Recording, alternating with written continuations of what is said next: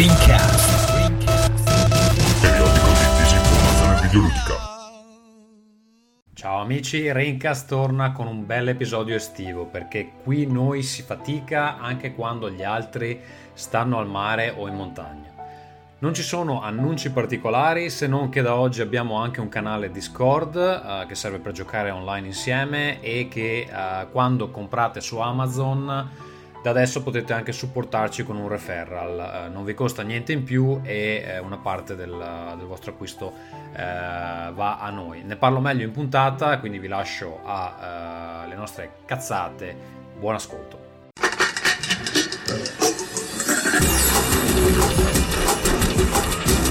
Raincast presenta Nerdcore.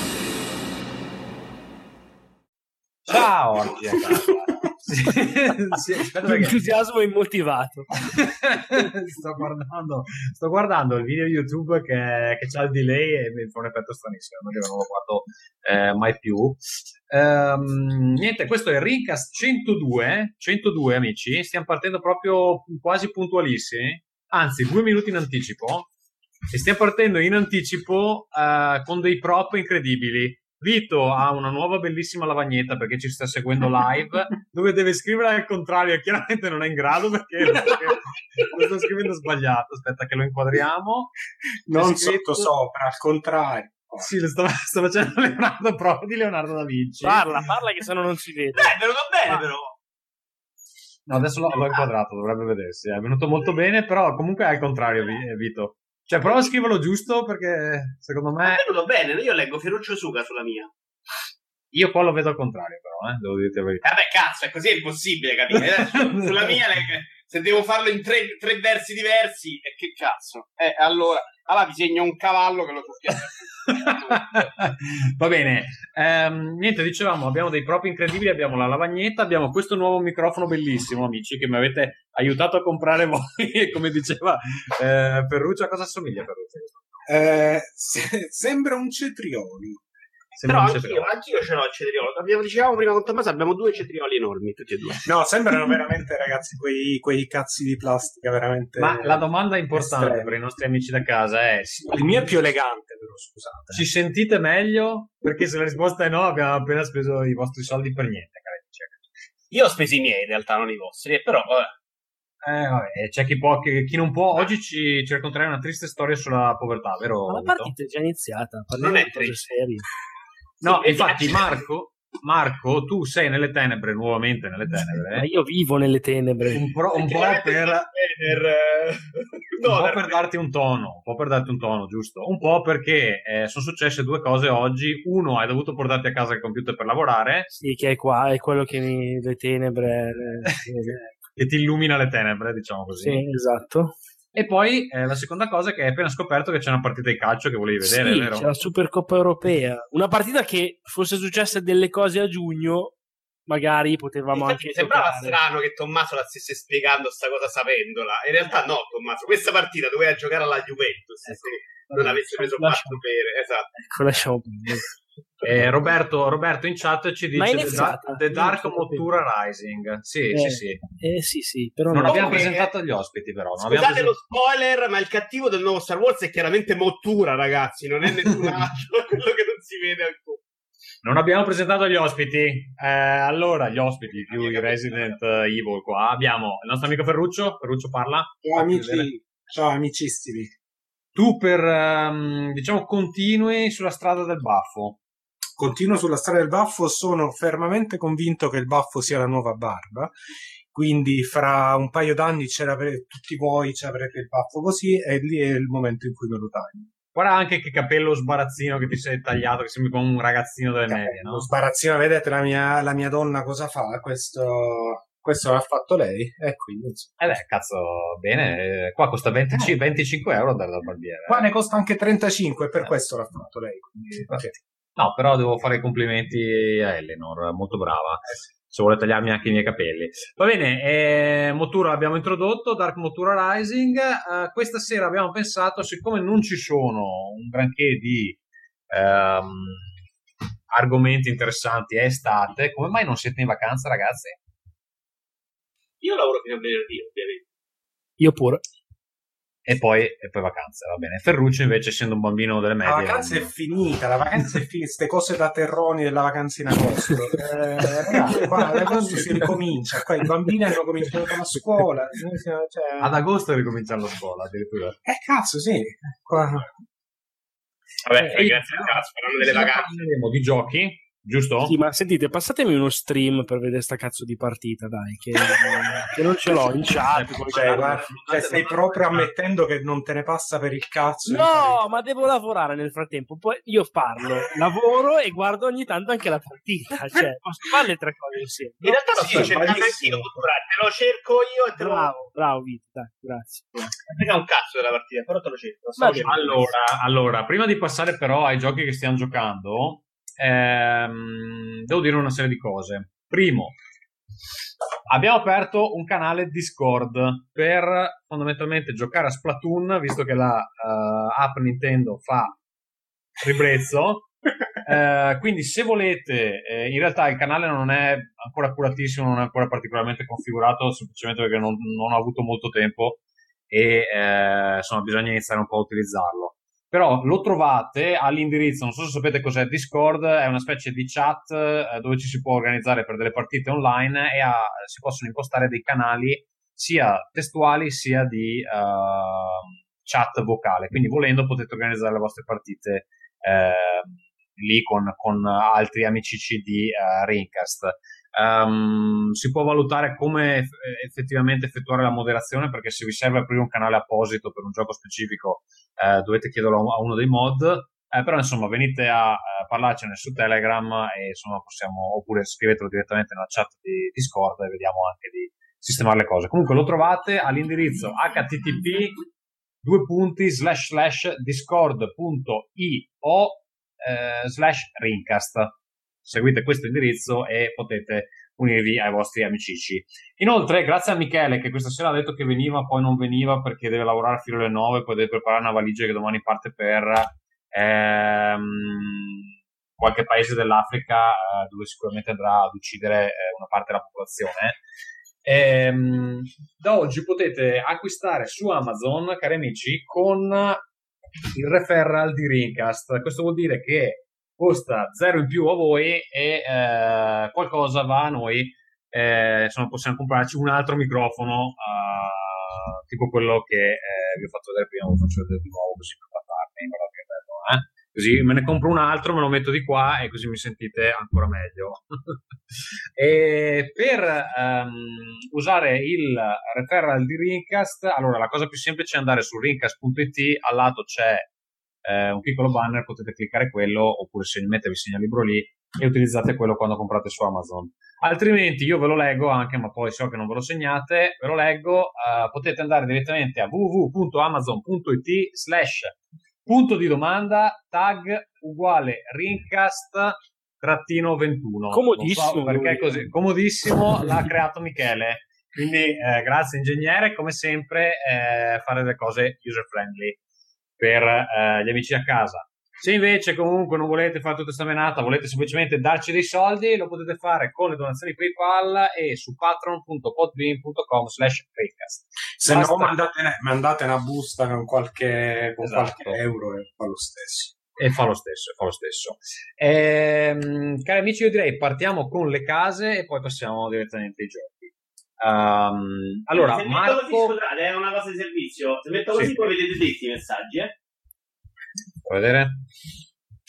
Sì, così lo vediamo dritto. Io lo vedo dritto. Io li vedo storto, perfetto. Quindi posso fare le cazzate, perfetto, ragazzi. Grande. L'hai visto il link? Era per te il messaggio, Mottura, però. Link in chat. L'ho visto, ma non me lo sta aprendo, mannaggia. Io l'ho aperto, la vedo. Allora, prima che apri il link della partita, Marco, io farei partire la tua bellissima sigla di Casa Mottura, la pubblicità del mal di testa. No!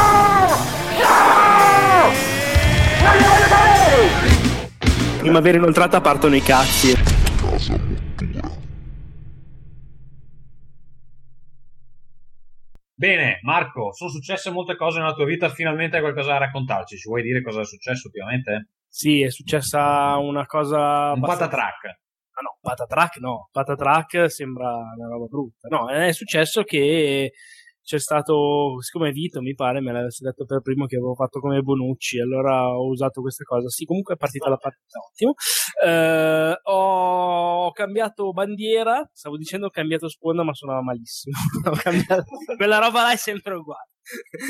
Ho cambiato bandiera e ho lasciato i lidi di GN Italia che mi hanno accompagnato per tanti anni e con persone con cui ho lavorato anche prima di GN Italia, la crew di Simone Soletta, erano e sono amici e colleghi, sono rimasti colleghi per tanti anni dai tempi di Next Game e sono... un po' di polemica, no? Perdiamo un po' di... No, vabbè, se vuoi... Infatti, dai, dillo che no, sono dei pezzi di merda. No, come ci dicevi prima, noi in privato. Ma non è vero. Però vediamo, sponda la cambia solo e sotto non vediamo, Vito. Bisogna che... Devi alzarla, eh. Vabbè, ma non si vede... Ferruccio. La cambia solo. Sponda la cambia solo. Ferruccio. Ma non la cambia, sempre quello. No, comunque dicevo, ho cambiato e sono passato su Every Eye. Praticamente, vabbè, non è che sia successo qualche cosa di particolare o di traumatico, quindi non c'è lo scoop di cui possiamo parlare, eccetera, eccetera. Semplicemente, diciamo, ho avuto voglia di cambiare perché c'erano delle cose di genere senza, ripeto, esserci dei litigi o delle questioni. Ma diciamo una direzione diversa che avevo voglia di prendere e che fortunatamente sono riuscito a prendere senza problemi. Tra l'altro, lo diciamo... c'erano divergenze artistiche. Quindi c'è la polemica. La polemica c'è in realtà in parte, ma con Raincast, perché sono finito su Every Eye grazie ad Outcast. Attenzione. Cosa, perché qui abbiamo i concorrenti che dietro le nostre spalle cercano di simularci i collaboratori. Praticamente Giopeppa mi ha invitato a registrare anche Outcast per la prima volta dopo 2 anni e mezzo. Sì, tipo, esatto. Ho registrato Outcast insieme tra gli altri a Fossetti, poi una cosa tira l'altra, ci siamo trovati a parlare, diciamo che io ho bussato e ho trovato la porta aperta e quindi adesso sei molto riconoscente ad Outcast, è questo che stai cercando di dirci, Marco? No, nel senso, mica... Ma io c'ho la faccia Outcast, ma io c'ho la faccia come il culo, io vado dove mi invitano. Va bene. No, a me piace parlare di videogiochi, vabbè, poi è chiaro che il cuore ce lo fa. Però quando sei andato da Outcast un po' non ti sei sentito a casa, era un ambiente più freddo e malvagio. Beh, sicuramente non c'era la sigla col Magnotta, questo è la sigla col Magnotta, il capezzolo di Vito anche, cioè vuol dire. Vito, il capezzolo di questa volta niente. Beh, no, adesso no, li devo fare un po' più turgidi. Tra l'altro, Vito, dietro di te c'è da una parte il volante di una macchina, dall'altra parte una cloche, sembra tipo la di uno di Mad Max. Oppure una fucking machine. Solo i più furbetti hanno presente di cosa parlo. E davanti a me ho 3 statue dei Masters da $1.000.000 e 100.000 amiibo. Ce la fai vedere? La prendi in mano? La prendi, no, non la telecamera, la statua dei Master. No, che cazzo prendo in mano? Che cazzo? Ho fatto un mobile della ditta Verso, solo per toccarla. Esatto, è a protezione degli amici che passano in casa. Questo podcast ha sempre più bisogno del supporto video perché chiaramente in audio questa beltà non si può trasmettere. A parole è difficile descrivere l'emozione che stiamo provando a vedere la tua collezione di amiibo. Vabbè, e quindi... è bellissimo il display degli amiibo di Vito, diciamolo. Sì, fatto dalla ditta Versa, tutto dalla ditta Versa, ferro battuto, esatto. Va bene, Marco, e quindi la tua vita si riassume in... si riassume in un bel cambiamento che sicuramente mi ha dato anche... Ma parlaci di questo nuovo approccio che hai nello scrivere review. Invece di scrivere 10 pagine, adesso ne scrivi 8. Ma no, ma io non ho mai scritto 10 pagine. Io sono contro le recensioni troppo lunghe. Io vieterei le recensioni più di 2 pagine, massimo 3, ma massimo proprio. Tutte quelle più lunghe. Tende a dire che non le sai linkare, questo è un tuo limite grosso, perché ogni link li mandi alla fine delle recensioni. Vabbè, io le mando al voto, che cazzo volete, quello che vi interessa. Poi non è vero, questo lo facevo su IGN in realtà, perché su Every Eye c'è una pagina unica. Quella di Hellblade l'hai mandata alla fine, al commento, al quadrato finale. Ma no, ma come... Su Twitter c'era al quadrato finale. Non so neanche come ho fatto, boh. Sei una pippa. Beh, può essere, poi è probabile. No, vabbè, è cambiata ovviamente, sai, quando inizi comunque un'avventura nuova con persone nuove. Tra l'altro io conoscevo solo di vista Fossetti, non conosco nessun altro e non conosco bene nemmeno lui, però c'è anche quella cosa elettrizzante del fatto di dinamiche nuove, di cose nuove, di rimettersi un po' in gioco, che devo dire mi sta piacendo e boh, chi vivrà vedrà. Io auguro comunque tanta fortuna. È come essere in una relazione e poi chiudere la relazione e finalmente installarsi Tinder, più o meno, no? Ma sì, un po' così, cioè, per certi versi un po' sì. E quindi... Allora, io ho cominciato a leggere Verai per la prima volta nella vita, solo perché c'è Mottura, ma se non ti portano alle 3 parte... No, ma se non mi portano alle 3, nel frattempo parte la di nuovo pubblicità dell'orso. No, ma alle 3 vai tranquillo che ci vado in qualsiasi caso. Cioè io non è che non sia già successo in passato che... No, che contanti, c'ho contanti al massimo, nel senso che li caccio pur di andare. È già successo in passato, no, io alle 3 dell'anno prossimo ci sarò al centro. A meno che non vorrò andarci, quindi vabbè, lì è un altro discorso, ma vorrò andarci, quindi no, su questo sono abbastanza tranquillo, e è una cosa che, come dire, ho anche fatto abbastanza presente con Fossetti. Gli ho detto che so che ha degli animali domestici, so dove abita, quindi, con serenità, diciamo, ecco. Hai già minacciato di polpette avvelenate. Sì. Va bene, Vito, sigla tua, eh? Come col Parkinson sul mouse le dita.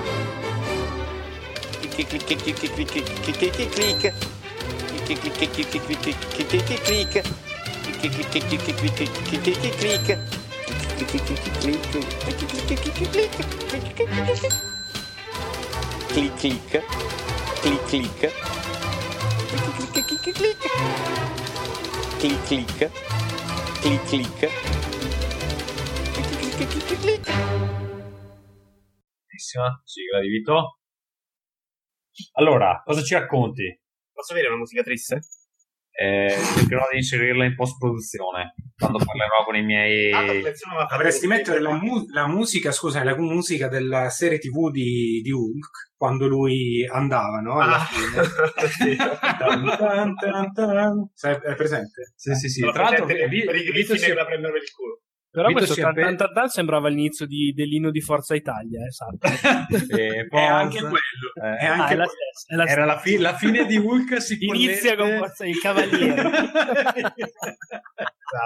È un po' un easter egg per gli amici. Ho accusato l'altro giorno di essere passato da essere un comunista a un uomo. Guarda, se vuoi poi ne parliamo che la Svezia stava facendo diventare diversi. Devo dirti la verità, anch'io ultimamente le battaglie di sinistra mi stanno facendo diventare un nazista, cazzo. Vabbè, esatto. Il nord non è... Quali sarebbero le battaglie della sinistra? Vabbè, no, ma il nord non è... Ma tipo che adesso, ho mandato un tweet ieri che purtroppo non ha avuto questa grande... Sì. Questo grande successo, me ne dispiace. Io ogni tanto uso un programma per, cioè, quando faccio errori in inglese, che è un po' meglio del correttore automatico tipo di Word, che si chiama Grammarly, no?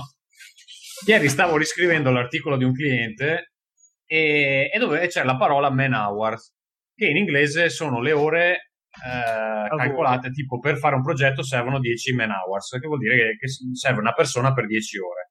Ora non c'è un sostituto per questa cazzo di espressione, però Grammarly mi faceva notare che utilizzare il termine man in questa frase poteva essere inteso come un'offesa al genere femminile. No.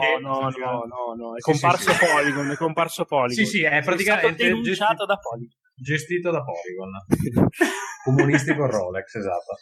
E quindi non so, cioè, mi pare che chiaramente c'è qualcuno che lavora a sto Grammarly che però le dovete leggere, perché questo dovrebbe essere il plus per la gente che viene qui a vedere. Se voi le leggete tutte andiamo anche in auge, capisci? E quindi stiamo cercando di dare, questo è tipo il Rincast Premium, quello video, esatto, è che ci vedono un cazzo.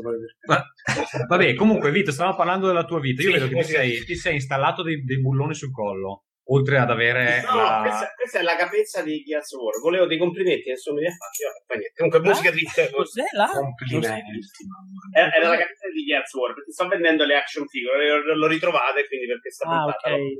Scusa, ma lo scudo antifica è arrivato fino a qua. Beh, guarda, l'estate tipo... di Masters, secondo me, è proprio la rinuncia ufficiale, è proprio la protezione massima. C'ha l'absoluto terror field ormai a Tokyo. Una delle statue dei master c'è proprio il cazzo schiacciato e quindi ha detto basta. Lì c'è musica triste, però un momento delicato. Musica triste, sì sì, mettiamo una musica triste. C'è roba più triste del tuo cazzo schiacciato. Quel era inutilizzato, non è un problema quello, ragazzi. No, ho deciso di vedere la povertà in faccia come Madre Teresa e quindi ho disdetto Sky. Veramente, e quindi da ormai credo quasi 7 giorni è perché non lo guardavo mai, a parte il calcio e... il calcio che adesso ricomincia, sì, però era veramente, ma guardi la Lazio, cioè un po' fastidioso, poi il calcio mi attrezzerò in un altro modo. E insomma devo dire che però è tosta, ragazzi, passare alla televisione dei poveri, che è veramente una roba. Cioè, i primi 2 giorni sono tornato a casa, metti lì, Canale 5, Tele 1, Rai Storia, c'era un documentario del 62, ma non sul 62, dopo del 62, cioè con le telecamere tipo Vito Iuvara, cioè in bassissima risoluzione, cioè una roba brutta. E poi in realtà non vedevo non vedi niente quando c'è Sky, cioè vedo repliche dei Simpson a manetta, Griffin, non è che fai niente, infatti sto vedendo più cose adesso, perché con Netflix mi guardo delle cose, mentre lì sei in automatico, vedi... E niente, mi abituerò a questa nuova vita dei poveri strani con la televisione in cui non passa quasi niente. Ma vuoi parlarci dei motivi della tua scelta?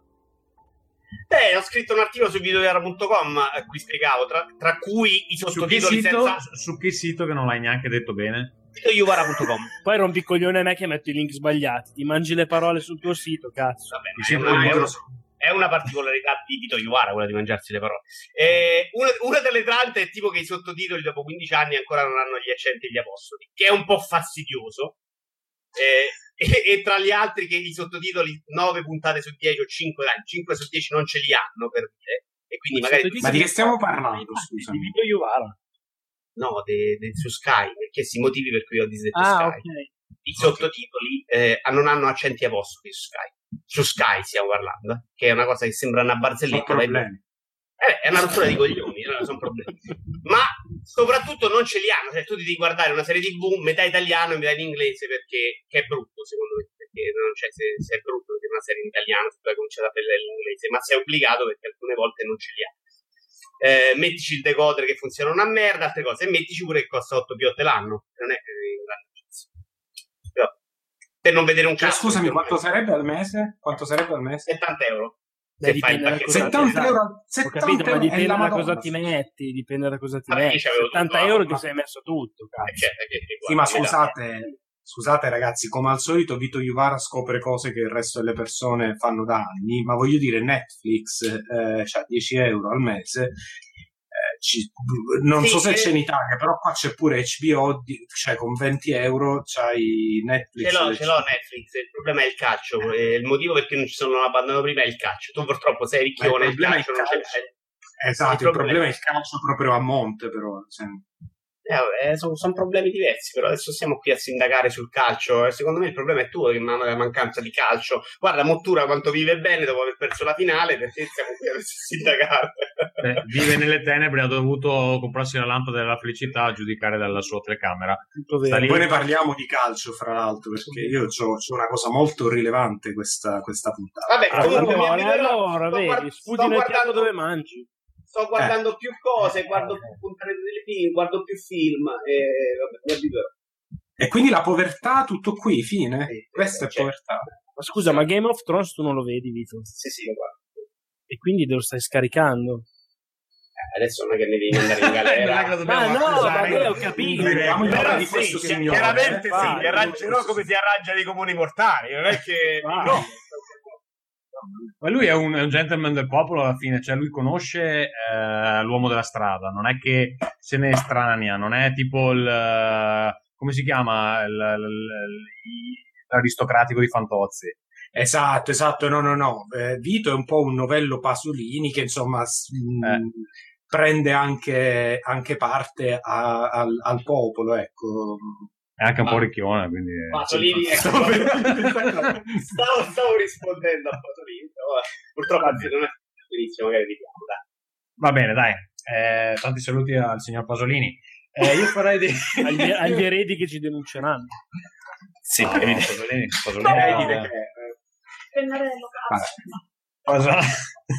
Abbiamo per un microsecondo si è visto il tuo sedere, è stato molto bello. Va bene, no. Va bene, Ferruccio, partiamo con la tua sigla. Ladies and gentlemen, from Los Angeles, California. Noi tuffi siamo così, noi siamo tuffi blu, puffiamo su per giù, 2 meno poco più. Sì, allora, amici, ho delle notizie veramente qua fresche di giornata. Adesso che, come sapete, comincia il secondo anno di scuola, quindi insomma abbiamo ripreparato la cartella, merendina, queste cose qua, però quest'anno c'è una novità perché, ragazzi, per la prima volta in vita mia c'è la pubblicità qua, che cazzo, abbassatela, scusa,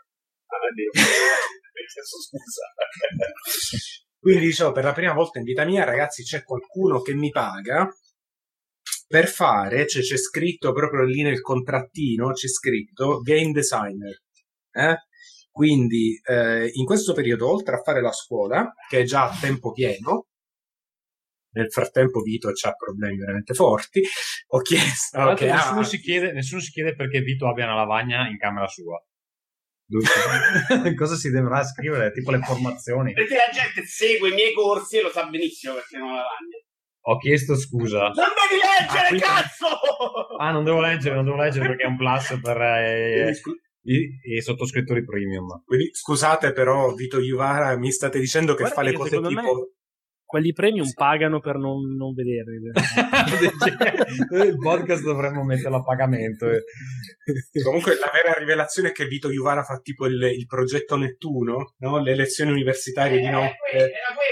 Era quella, ho fatto il corso per realizzare un videogioco di successo che era fatto su quell'idea là. Ecco qua, e quindi come stavo dicendo c'ho proprio là il contrattino dove c'è scritto game design, quindi qualcuno mi sta pagando per fare il game design.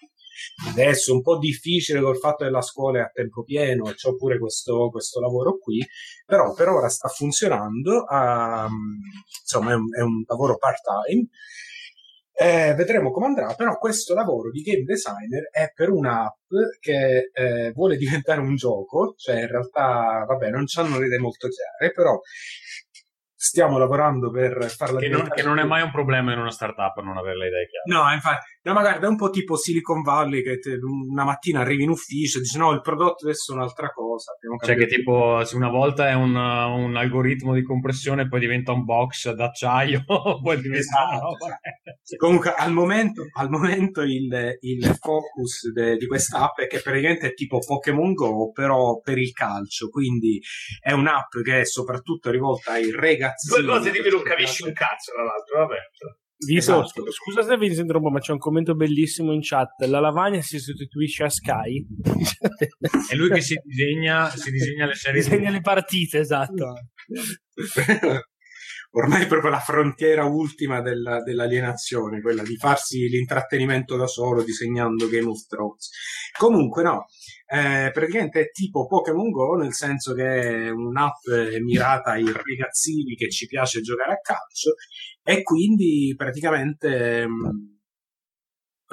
niente, non stiamo qua a parlare in dettaglio. No, io voglio sapere come funziona. No, in dettaglio funziona così. In Svezia ci sono molti campi da calcio, però non tipo il campo scassato, cioè tipo ci sono campetti da calcio seri, con le porte, senza la gente che si spara l'eroina. E praticamente tu vai in giro con quest'app tipo Pokémon Go, quando c'è un campo da calcio puoi andare lì magari con un amico e una palla, e praticamente puoi fare delle mini sfide di calcio che sono tipo delle challenges, tipo calcio, cioè tipo dall'area di rigore prova a colpire la traversa con la palla, no? E quindi fai queste challenges che sono basate appunto su skill shot, colpi d'abilità, e c'è sta cosa che chi vince queste sfide praticamente poi può avanzare di livello e così via.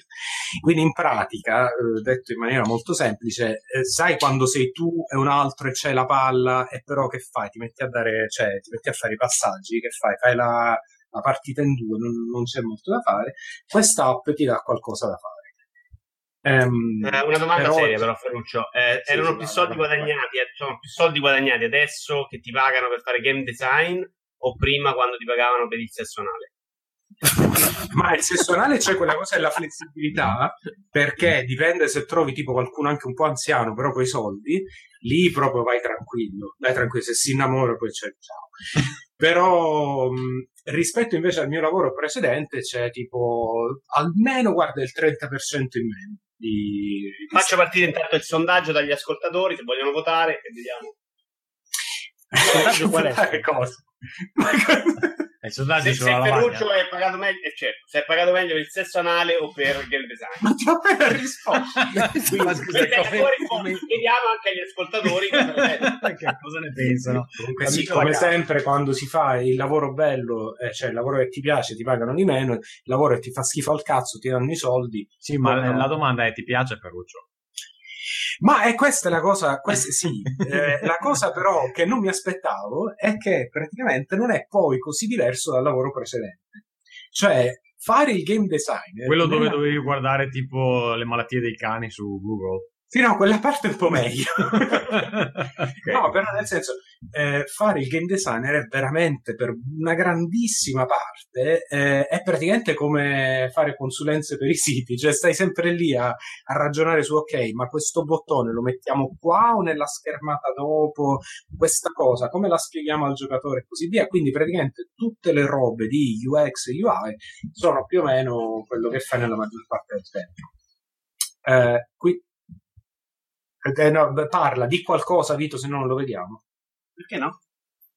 No, perché non devi parlare, se non parli non ti... Ma già sono arrivati i risultati. Perché, cioè, Vito, la telecamera, se non trafisso io, vabbè, comunque dice: Ferruccio è più portato per game design 8%, sesso anale 92%. I sondaggi. Vabbè, tu dicono... fissa e basta, scusa, falla vedere e basta, fissala. Sì, ma tu io ringrazio l'8%, che insomma noi sappiamo, come sempre la maggioranza è quella che è. Tanto guarda come è scritto game design, è scritto game design. Sì, va bene. Microsoft? Quindi, insomma, vabbè, andiamo avanti. Quindi bello, tutto benissimo, però mi verrà esaurimento nervoso perché adesso comincia la scuola, quindi non so quando cazzo ci avrò il tempo di fare.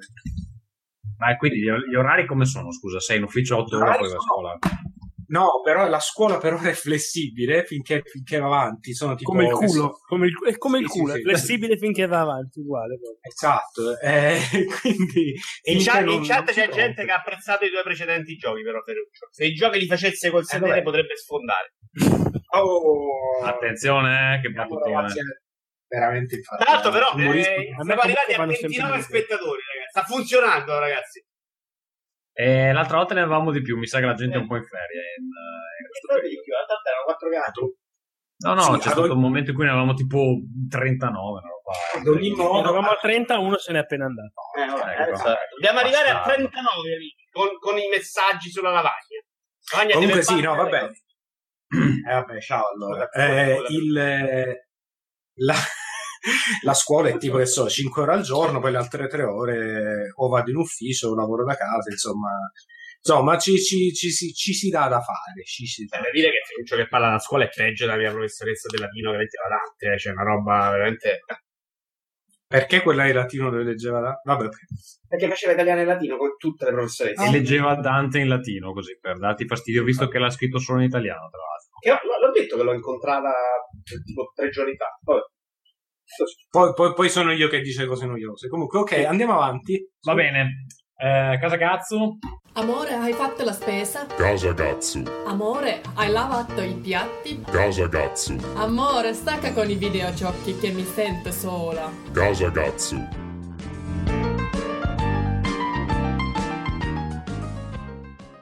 Casagazzo, una serie di cose. Cari amici che pensate di venire a Lucca o che volete darmi soldi in altri modi, per chi è interessato sono aperti pre-order fino a metà ottobre, poi li chiudo e vi costerà di più. Potete acquistare il mio bellissimo gioco che è stato finanziato su Kickstarter, però insomma non è che adesso ci fermiamo a Kickstarter, continuiamo nella nostra incredibile battaglia per vendere almeno 10 copie, e quindi se andate all'indirizzo nostalgia.backerkit.com/hosted_preorders, so che non sempre cose facili, così potevo metterla e quindi poi lo metterò nella descrizione dell'episodio. Comunque potete acquistare i manuali e i dadi, le magliette, delle stampe eccetera del sistema Mona, no, del Mona System e Nostalgia la Frata Nomade,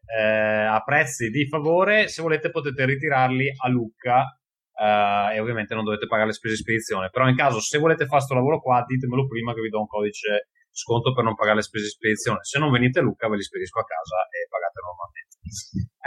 Detto questo, la settimana prossima vado alla Gen Con ad Indianapolis. Che bello, quello mi piacerebbe un sacco, deve essere fantastico. E a Indianapolis, a parte le macchine, no, credo che sia un posto in mezzo, penso che sia un posto in mezzo ai campi fondamentalmente. Dove in Indiana. Che a giudicare dalle foto è tipo la Basilicata dell'America. Sì, esatto. Le vediamo una foto che non ne ho idea di come sia l'Indiana. Comunque non riuscirò a vedere una sega. Quanti giorni stai? Dal 16 al 21 mi pare. Cioè non riesco a vedere nessuna foto dell'Indiana al di fuori di Indianapolis, quindi non credo che ci sia molto altro. Disegno l'Indiana, posso disegnare l'Indiana? No, non lo fa, no, lo so cosa farà, non lo fa. Vai. Sono curioso di vedere che non so disegnare neanche l'Indiana, quindi è difficile per me. Siamo veramente a livelli settimana enigmistica, ragazzi, risate a denti stretti, vai. Vado alla Gen Con, non con le vostre donazioni, cari amici di Raincast, ma spedito dalla mia attuale ditta che si chiama Playmore Games. Stiamo lavorando a un'app che si chiama Diced con la Z, DZ_1. No, Diced e basta.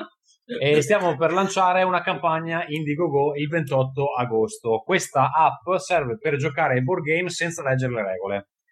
L'idea è che tu puoi comprare un board game, lo porti a casa, lo apri e Dice, immaginate tipo una roba tipo Netflix, selezioni il gioco che hai comprato, ti spiega come giocare dal primo turno in avanti e ti spiega solo le regole che ti servono a ogni passaggio senza darti l'infodump, perché uno dei problemi con... giochi a tavolo è che spesso prima di iniziare a giocare devi leggerti 40 pagine di manuale oppure guardarti un video su YouTube che dura 3 orette lisce. E quindi l'idea è molto buona, ma tu in questa cosa che cazzo fai? Io sono marketing manager, caro Ferruccio, e sotto di me ci sono ben 6 persone. Pensa, ho un potere smisurato. Il problema però... Ma che giochi c'avete? C'avete tutti i giochi. Tipo se io mi prendo, non lo so, il gioco da tavolo di Civilization. Allora, ne abbiamo annunciati 4 per il momento, ce ne sono un altri po' che annunceremo prima e durante la campagna. Abbiamo annunciato Carcassonne, tra l'altro ieri è venuto il CEO di Hansen Group. Ah, vabbè, però Carcassonne è un po' facile. Poi abbiamo annunciato Seven Wonders. È un gratico bel lavoro di cazzo. Poi abbiamo annunciato un gioco italiano, Bang. Seven Wonders è molto bello. Molto. E poi abbiamo annunciato Blood Rage, che è un gioco che è uscito su Kickstarter l'anno scorso con le miniature eccetera. Abbiamo più di un anno fa. Comunque dico, a parte Carcassonne, vedo che veramente state, cioè, giochi un po' più popolari, no, vero? Tipo, che ne so, Pandemic, no? Beh, ma ho capito, ma Pandemic si gioca da solo. Allora, intanto lo scopo iniziale dei giochi che stiamo annunciando è per far vedere un po' di range, nel senso che Carcassonne è un gioco per famiglia, Blood Rage è un gioco per mega nerd, e quindi si fa un po' la panoramica. Poi, come dicevo, ce ne sono altri che annunceremo nelle prossime settimane e vediamo. Ovviamente il motivo per cui facciamo la campagna su Indiegogo è che fare i tutorial di questi giochi qua richiede un sacco di artisti, richiede un sacco di designer, e quindi insomma ci servono i dindi per poterne fare di più. L'idea comunque è di avere dozzine e dozzine di giochi per l'anno prossimo. E quindi un po' nel tempo avremo tutta la roba... app gratuita, giusto? L'app sarà gratuita, esattamente. E non si paga niente, mai. Non si paga il modulo del gioco. No, non paga il modulo del gioco, però ci sarà un sistema di subscription che annunceremo nei prossimi giorni per delle cose aggiuntive. Però le cose di base sono gratuite.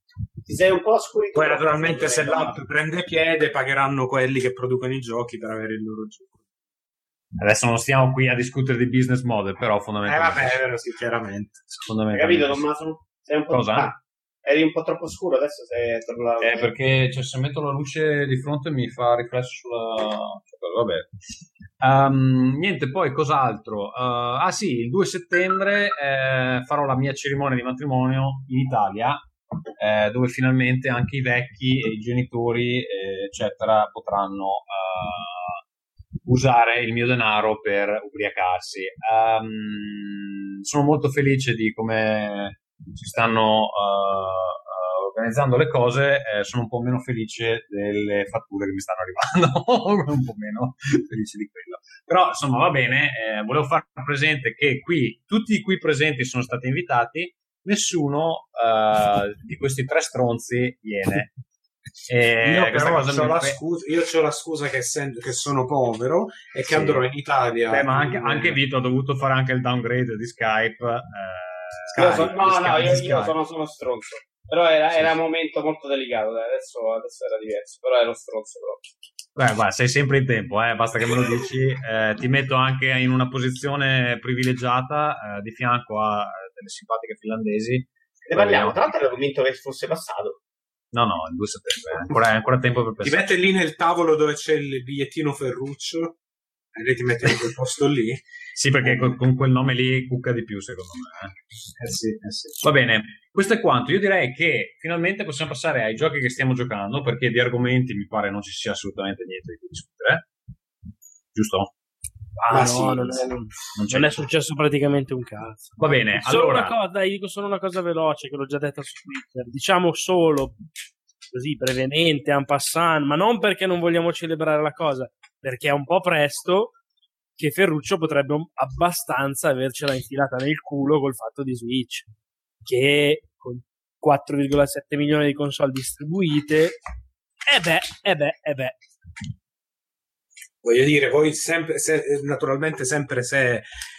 volete potete succhiarmelo, insomma. Puoi fare un disegno, Vito, sulla lavagna di questa?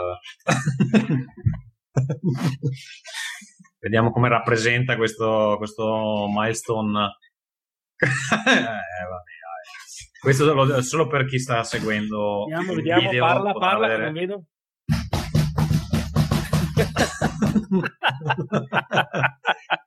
Accetto la sconfitta, accetto la tua missione di sconfitta. No, non lo è ancora. Diciamo che se puoi andare. Faccio un paragone. No, un minimo di sconfitta io la prendo, perché per me non arrivava a Natale. Chiaro. È grandissima, quindi è vero, è verissimo. È vero. Ci sta.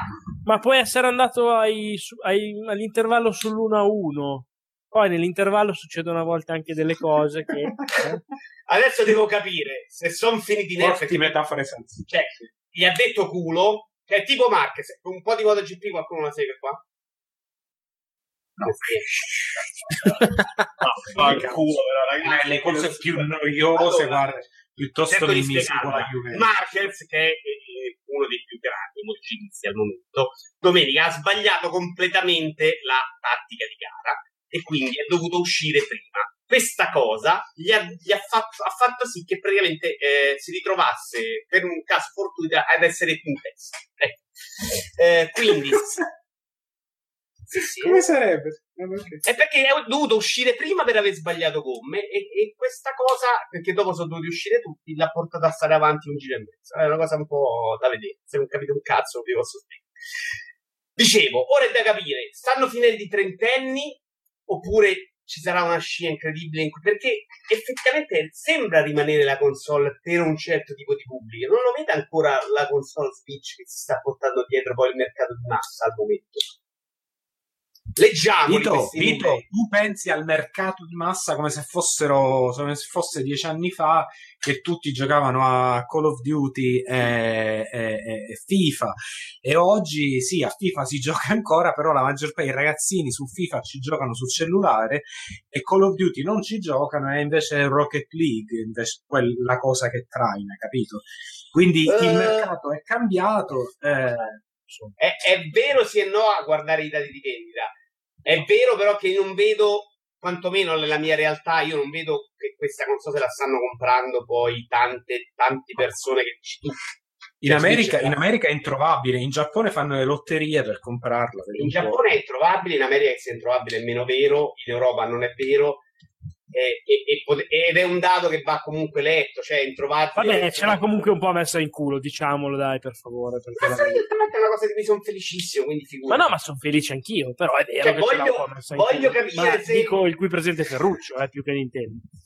No, infatti, con amicizia, poi insomma, quando ci si conosce... L'ha detto di PlayStation Vita, cioè, se mettiamo tutte le cazzate che ha detto Ferruccio in fila, figurati se adesso può bullarsene. Ferruccio ha detto che PlayStation Vita era un console portatile, avrebbe avuto successo. Vabbè, ma che c'entra? Adesso non è che devi tirar fuori quello che ha detto 100 anni fa per sputtanare. No. Questa è la presa giusta. Le ha dette tante, è capitato nel caso in cui ha detto che una cosa andava bene. Il problema è, leggiamo i numeri e cerchiamo di capire se è un dato che può continuare il tempo. Non lo so, onestamente non lo so, perché appresso allora, però diciamo una cosa, anche se non dovesse continuare nel tempo... Comunque né io né te ci saremmo mai aspettati che potesse arrivare in questo momento a quel livello lì. Questo lo diciamo? Lo dico, ma ti dico, era impossibile prevederlo, perché oggi io leggo... lui l'ha previsto. Scusa, lui sì, era molto bene. Perché c'era un piano dietro. Tu oggi leggi dichiarazioni di gente che ti dicono cazzo, console della vita, c'è più. Che è un gioco uscito 5 anni fa su un PC che non se l'ha inculato nessuno, ti giuro, questo leggo. Oppure, no, il video è una merda, non c'è un piano perché è uscito Mario Kart e Splatoon e questa invece è una grande console. No! Allora, lo Switch, poi andiamo ai giochi giocati. Secondo me la cosa che funziona dello Switch è semplicemente che intercetta un bisogno del mercato, c'ha dei giochi ottimi, ce li ha avuti fin dall'inizio, è partita alla grande con Zelda. Secondo me il punto è che Nintendo, quando non veramente proprio non caca nel pozzo da cui beve, quando proprio non fa la cazzata allucinante tipo l'intera strategia di mercato di Wii U, alla fine comunque c'ha ancora, cioè non è solo lo zoccolo duro. Nintendo è tipo Disney, cioè cambia col tempo, c'ha nuovi fan e si sa reinventare. A me questo qua, io su questo sono abbastanza in disaccordo, nel senso che è tipo Disney adesso, come mai 3 anni fa? No, come sempre Disney c'ha avuto, vabbè, ma Disney c'ha avuto pure i periodi, negli anni 90 stava per fallire, voglio dire, c'ha magari i periodi un po' più opachi, però alla fine riesce sempre a trovare il modo di reinventarsi, e quindi insomma per me Switch rappresenta questo, e lo spero veramente che lo speriamo tutti, però il Wii U invece ti dice che ha dovuto cercare un altro pubblico, il GameCube ti dice che quel pubblico del gioco duro non bastava, e Nintendo 64 dice che era poco, cioè non è vero, ma non bastava, il Wii era un altro periodo, cioè potenzialmente ormai... secondo te Switch dove può arrivare? Quante console può vendere? Ma secondo me può vendere tante quante ne ha vendute il DS, cioè 140 milioni, quant'è? Non è che ci sia un limite. No, vabbè, non mi ricordo, adesso sto sparando una cazzata, però dai. Quello che rimane, rimane una console secondo me a lungo termine farà numeri PS4. Cioè no, poi assolutamente questa partenza gli fa benissimo, perché ora si aggancia a fare anche il 3DS, allora sì. Esatto. Ma perché non è lo stesso bene, però non era detto all'inizio. Cioè, secondo me per il prodotto c'è. Se non partiva bene, loro si sganciavano e dicevano no, facciamo l'altro portatile. Vabbè, se mia nonna avesse avuto la via. Comunque vabbè, andiamo ai giochi giocati. Vabbè, siamo felici che stia andando bene. A proposito di Switch, partiamo con Arms. Partiamo. Sì, ma fammi fare la sigletta dei giochi giocati. Ah, vero, ci abbiamo la sigletta.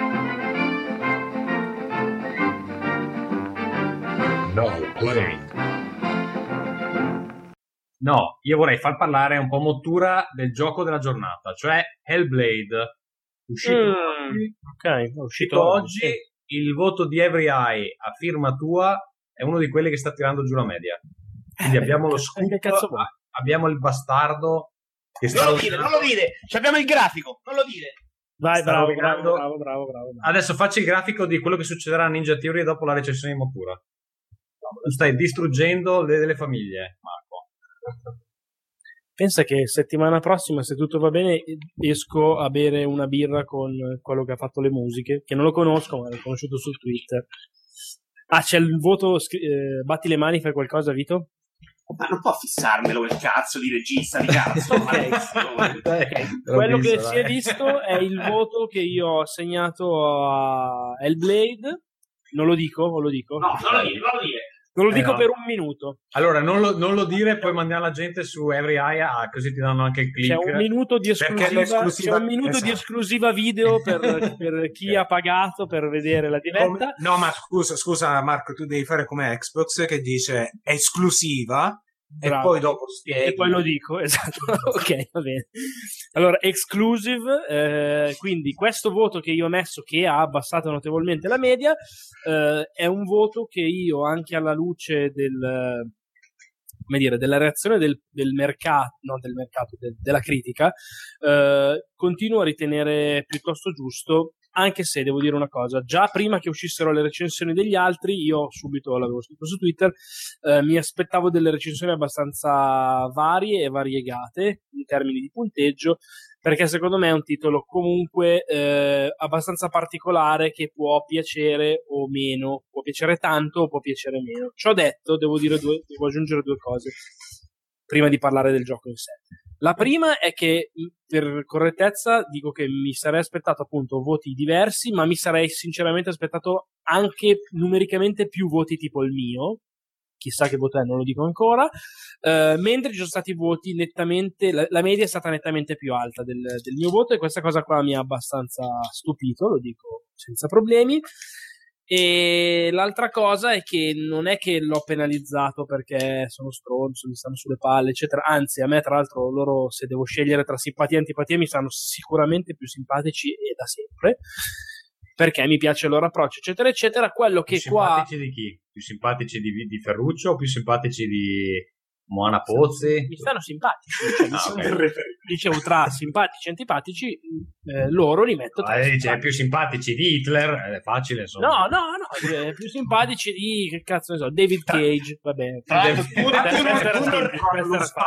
Tu Tommaso non rientri tra i più simpatici di Hitler, tra l'altro, facile non è. Comunque un'indicazione che su 3 non vogliono venire la mia pesta me l'avete data, ragazzi. Ma no, non è comunque il voto che ho messo è 65 ed è un voto che così motivo e ho motivato e motiverò. Allora, in sostanza, secondo me Hellblade è una produzione molto molto interessante, lodevolissimo il fatto che stia a metà tra un AAA per valori produttivi, almeno tecnicamente soprattutto, la colonna sonora è fuori di testa, bellissimo, anzi l'audio è fuori di testa, il lavoro che hanno fatto è veramente bellissimo, c'è l'audio posizionale 3D fantastico. Ciò detto, quindi ha dei valori da un aspetto, un look da AAA, ma in realtà è una produzione assolutamente indie, perché un po' se lo sono autopubblicato, se lo sono autofinanziato e in generale non hanno avuto controllo di nessun publisher, hanno fatto quel cazzo che gli pareva.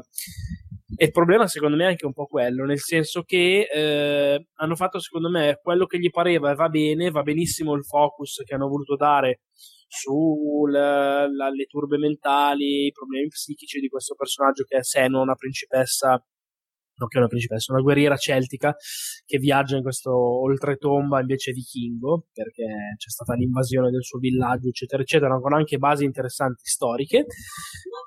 Il problema che cos'è è che secondo me hanno voluto su una struttura quasi da walking simulator, quindi vai in giro, risolvi piccoli enigmi, fai robe molto, fai molto poco e di fatto sono tante cazzine inframmezzate da dei gameplay. Però c'è il passibile dal termine walking simulator. Vabbè, grazie per far capire. Hanno voluto inserirci del gameplay tradizionale e il problema mio è che il gameplay tradizionale che loro hanno voluto inserire, nella fattispecie dei puzzle, in realtà un solo puzzle che poi hanno declinato 26 volte sempre uguale, che già la seconda aveva un po' abbuffato i coglioni, quello che hanno fatto vedere dell'allineamento delle... Sì, è sempre quello, tutto il gioco è quella roba lì. Vabbè, ma perché tutto dici sempre uguale? Cioè uguale perché concettualmente è no? No, è uguale, identico, cioè all'inizio allinei la runa a forma di Y, dopo mezz'ora quella a forma di M, dopo 3/4 d'ora quella a forma di S, poi quella di X, poi cioè tutto il gioco è così,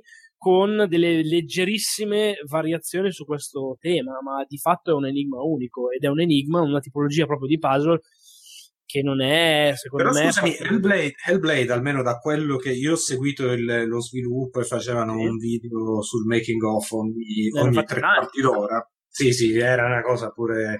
Lo facevano pure su quello che gli va a pulire i cessi nell'ufficio, sì, però quello che mi era apparso di capire era che fosse sì un titolo narrativo, con un'attenzione anche appunto alla storia e al tema della malattia mentale, però mi era apparso di capire che era un gioco di dare bastonate, no, di dare assolutamente colpi di spada forti.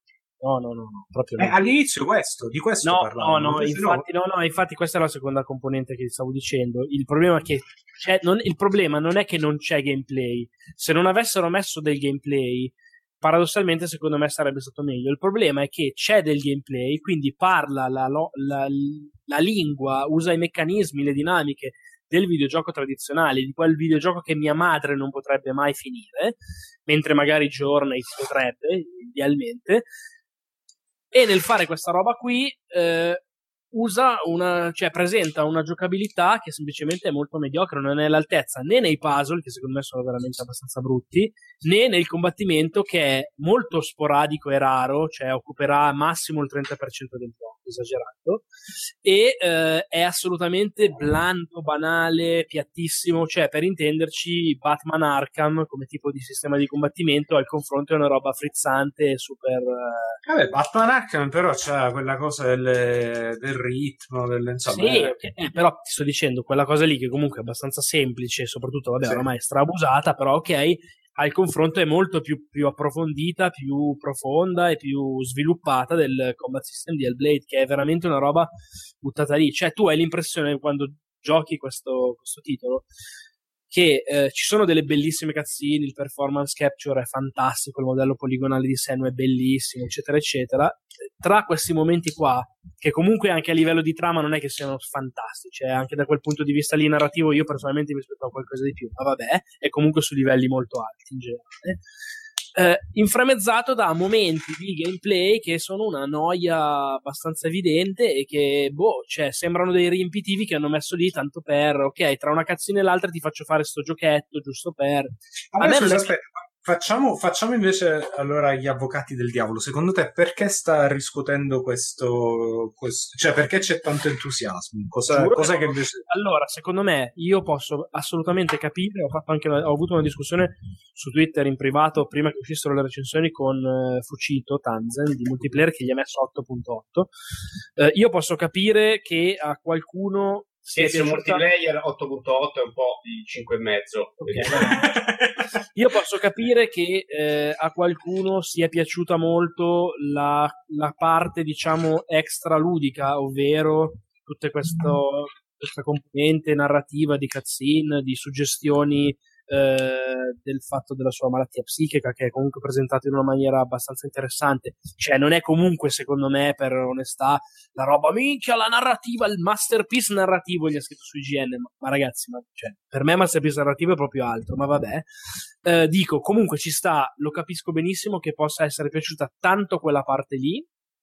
a scapito invece della parte di gameplay che oggettivamente, se leggete le recensioni, tutti dicono che è scadente, ma tutti, cioè nessuno dice che i puzzle sono fighi e che il sistema di combattimento è ottimo, tranne il Pirla che mi ha fatto vedere prima Tommaso che diceva tipo il miglior sword fighting degli ultimi anni. Cioè vabbè, questo è veramente il delirio, però a parte questo, nella media delle recensioni, se le leggete, tutti concordano sul fatto che a livello di controller alla mano, di gameplay, è poca cosa. Io personalmente non capisco perché quando dici che è così tanto poca cosa il gameplay, e il gameplay ce l'hai messo, poi vai con voti che vanno anche tanto magari sopra l'8. Cioè, secondo me è strano. Io sono d'accordo, però non mi aspettavo che ci fossero così tanti che dicevano sì, beh, il gameplay è un po' una sola, 8. Però sono d'accordo, ma sai che è la mia linea che per cui io criticavo Uncharted, in cui si diceva... Guarda che anche secondo me Uncharted... No, però non è... Ecco, allora, attenzione. Anche per me Uncharted a livello di gameplay è molto sopravvalutato. No, aspetta, parlavo dei primi in cui c'erano i puzzle che erano una merda. A parte no, però scusa un secondo, dito. Cioè, il paragone che stai facendo te, giustamente senza avere provato il gioco, guarda che, cioè, Uncharted, anche l'1, a livello di gameplay rispetto ai Blade, non lo so, scegli il gioco che è più bello dell'anno, che cazzo ne so, Zelda, ok, è Breath of the Wild al confronto di Hellblade, Cioè il gameplay di Hellblade nudo e crudo è veramente una roba... però insomma alla fine i giochi si giocano per quello che sono nella loro totalità, quindi certamente. Insomma, io non sono... Però sai che cosa? Secondo me io sono... Non è spezzettare, che se mentre gioco una roba penso che mi sto annoiando, vorrei vedere la prossima cazzina che vaffanculo ancora ad allineare la 15ª runa, che non ti ripeto, ma aveva rotto i coglioni alla terza, per me abbiamo un problema. Evidentemente questo problema, che per me è un po' più grosso, altri l'hanno comunque riscontrato, perché ripeto, tutti si sono però questo fatto, però l'hanno circoscritto in maniera diversa. Però per esempio io, il Rime a te evidentemente ha toccato altre corde e l'hai circoscritto tu in un modo diverso, perché so che il Rime invece ne parliamo dopo. Sì, però la differenza è che diverso. Sì, per due motivi, che il Rime, a me Rime come gameplay non mi ha entusiasmato, ma mi è comunque piaciuto più di Hellblade come puzzle, okay, sicuramente di più, e soprattutto Rime, secondo me, agli ultimi 20 minuti di Rime, secondo me, sono formidabili, cioè proprio a livello sontuoso, fantastico, bellissimo. È una roba che tra 10 anni mi ricorderò il finale di Rime, ok, a sto livello. E quindi siamo partiti da un punto di vista più alto, ed c'è stato un punto di arrivo molto più alto. E il Blade è più... il punto di vista è molto più basso, parlando del gameplay. Il punto di vista magari narrativo è tutto più costante, sicuramente più alto della media di Rime, che di fatto la narrativa ce la aggiunge solo alla fine, ma la aggiunge in una maniera talmente sontuosa che riscrive tutto il resto del gioco, ma fa niente, ne parliamo dopo. Qui secondo me, come dire, il punto di partenza è più basso, e anche la componente narrativa, per quanto mi riguarda, non l'ho trovata così sensazionale. È molto bella, è molto fatto bene tecnicamente. Ripeto, la soundtrack è fantastica, la performance della tizia, che tra l'altro è la video editor dello studio, che all'inizio l'avevano presa per fare le prove e poi l'hanno presa come un'impiegata che per niente è stata... Cioè, sì. Si è calata, cioè, per... Aggiungo una cosa che sembra una provocazione ma non lo è. Dentro il gioco c'è un documentario curato dalla stessa video editor, che si chiama Melina Jurgens, la protagonista che fa Senua. Hanno creato un documentario di 25 minuti che puoi vedere già da subito, è sbloccato, ma ti consiglio di vedere alla fine, ci sono un po' di spoiler, soprattutto sulle ambientazioni. Documentario di 25 minuti che spiega lo sviluppo di Hellblade e parla anche molto di robe, come dire, di contorno, per esempio il fatto che hanno coinvolto dei neuropsichiatri dell'Università di Cambridge per l'approccio appunto un po' didattico sulla malattia mentale, l'hanno fatto provare anche a persone con dei disturbi, eccetera, eccetera. Cioè, non sto scherzando, non è una battuta e non è una provocazione, per certi versi mi è piaciuto di più il documentario del gioco. E secondo me, se succede questa cosa qua, io non posso pensare di mettergli un voto troppo alto, sinceramente. Col fatto che comunque è una roba che, come ho scritto nella recensione alla fine, secondo me, se ti piace quel genere lì, se hai aspettative molto basse sul gameplay, oppure non te ne frega proprio un cazzo, ti può comunque piacere e tanto, e merita comunque di essere giocato, attenzione. Però, ecco, cioè, secondo me è quello il discorso. Benissimo, direi di andare avanti. Passiamo a che gioco passiamo, ragazzi? Andiamo su Switch. Aspetta, passiamo perché c'è il microfono mutato. Ci dicono dalla chat di mettere più rubriche divertenti anche in mezzo, pur di far star zitto Marco. La madonna, ma vaffanculo. Amici della chat, andatevene a fanculo. Andiamo alla seconda. No, stavo cercando qualcosa di bello e di divertente su Yahoo Answers, ma c'è ancora quello in italiano. Va bene, dai, ragazzi, qual è il colmo per un pizzaiolo avere una figlia che si chiama Margherita? Ah, ecco qua la va bene. E qui anche battute coraggiose, sì, battute coraggiose. Qui satira politica, Io non lo vedo questo messaggio nella chat, io dico, mazzo, l'ha scritto lui per far svegliare. ma no, questo Marco che adesso si è cancellato i messaggi. Secondo me devi imporre più rubriche divertenti, tipo barile esplosivo ti stimo, anche intervallando rubriche lunghe come quella dei giochi giocati. Noi prendiamo il vostro feedback, amici da casa, e cosa ci facciamo, Ferruccio? Aspetta che lo disegno. Vito me lo disegna adesso. Cosa facciamo? Sì, no, ci puliamo il culo con il vostro feedback, ma lo apprezziamo molto, soprattutto se donate. Adesso, andando avanti, andiamo invece a quello che, per quanto mi riguarda, è il gioco della puntata, almeno per quello che mi è piaciuto di più nell'ultimo periodo. Vito fai rumore, non ti si vede. Adesso cazzo del regista, però. Sì, però ragazzi, Vito fa veramente, disegna strati, io manco capisco cosa. Vabbè, comunque. Io direi di parlare di ARMS, che è il primo dei due giochi grossi di Nintendo di cui parleremo oggi. Il secondo naturalmente è Splatoon 2. Per ora parliamo di ARMS, che è questa, mamma mia, che immagine oscena. Qua ragazzi, se state ascoltando il podcast vi state perdendo delle cose veramente... O forse no, forse tranquillamente no. Sì, infatti. ARMS quindi è ARMS è praticamente Punch Out, il vecchio gioco, quello di box. Punch Out. Secondo me stai dicendo una cazzata. Aspetta, se Punch Out fosse stato un gioco divertente. Me ne vado perché montura per cazzate. Mamma mia. Se Punch Out fosse stato un gioco divertente sarebbe ARMS. ARMS è un picchiaduro a incontri che si basa sul fatto che i personaggi hanno queste braccia che si allungano. Ed è un gioco intanto estremamente strano, estremamente giapponese, è tipo il tipo di gioco che ogni tanto Nintendo tira fuori, che veramente il concetto è assurdo, però funziona bene. E funziona bene perché, non so cosa ne pensino gli altri, però secondo me ARMS cambia completamente e risolve alcuni dei problemi storici del picchiaduro a incontri. Cioè, innanzitutto è un gioco in cui non ci sono combo, o meglio, non ci sono combo nel senso di combinazioni di tasti o di mosse da fare in sequenza, perché di fatto praticamente quello che conta è soltanto il lanciare queste braccia, no? Lanciare questi pugni.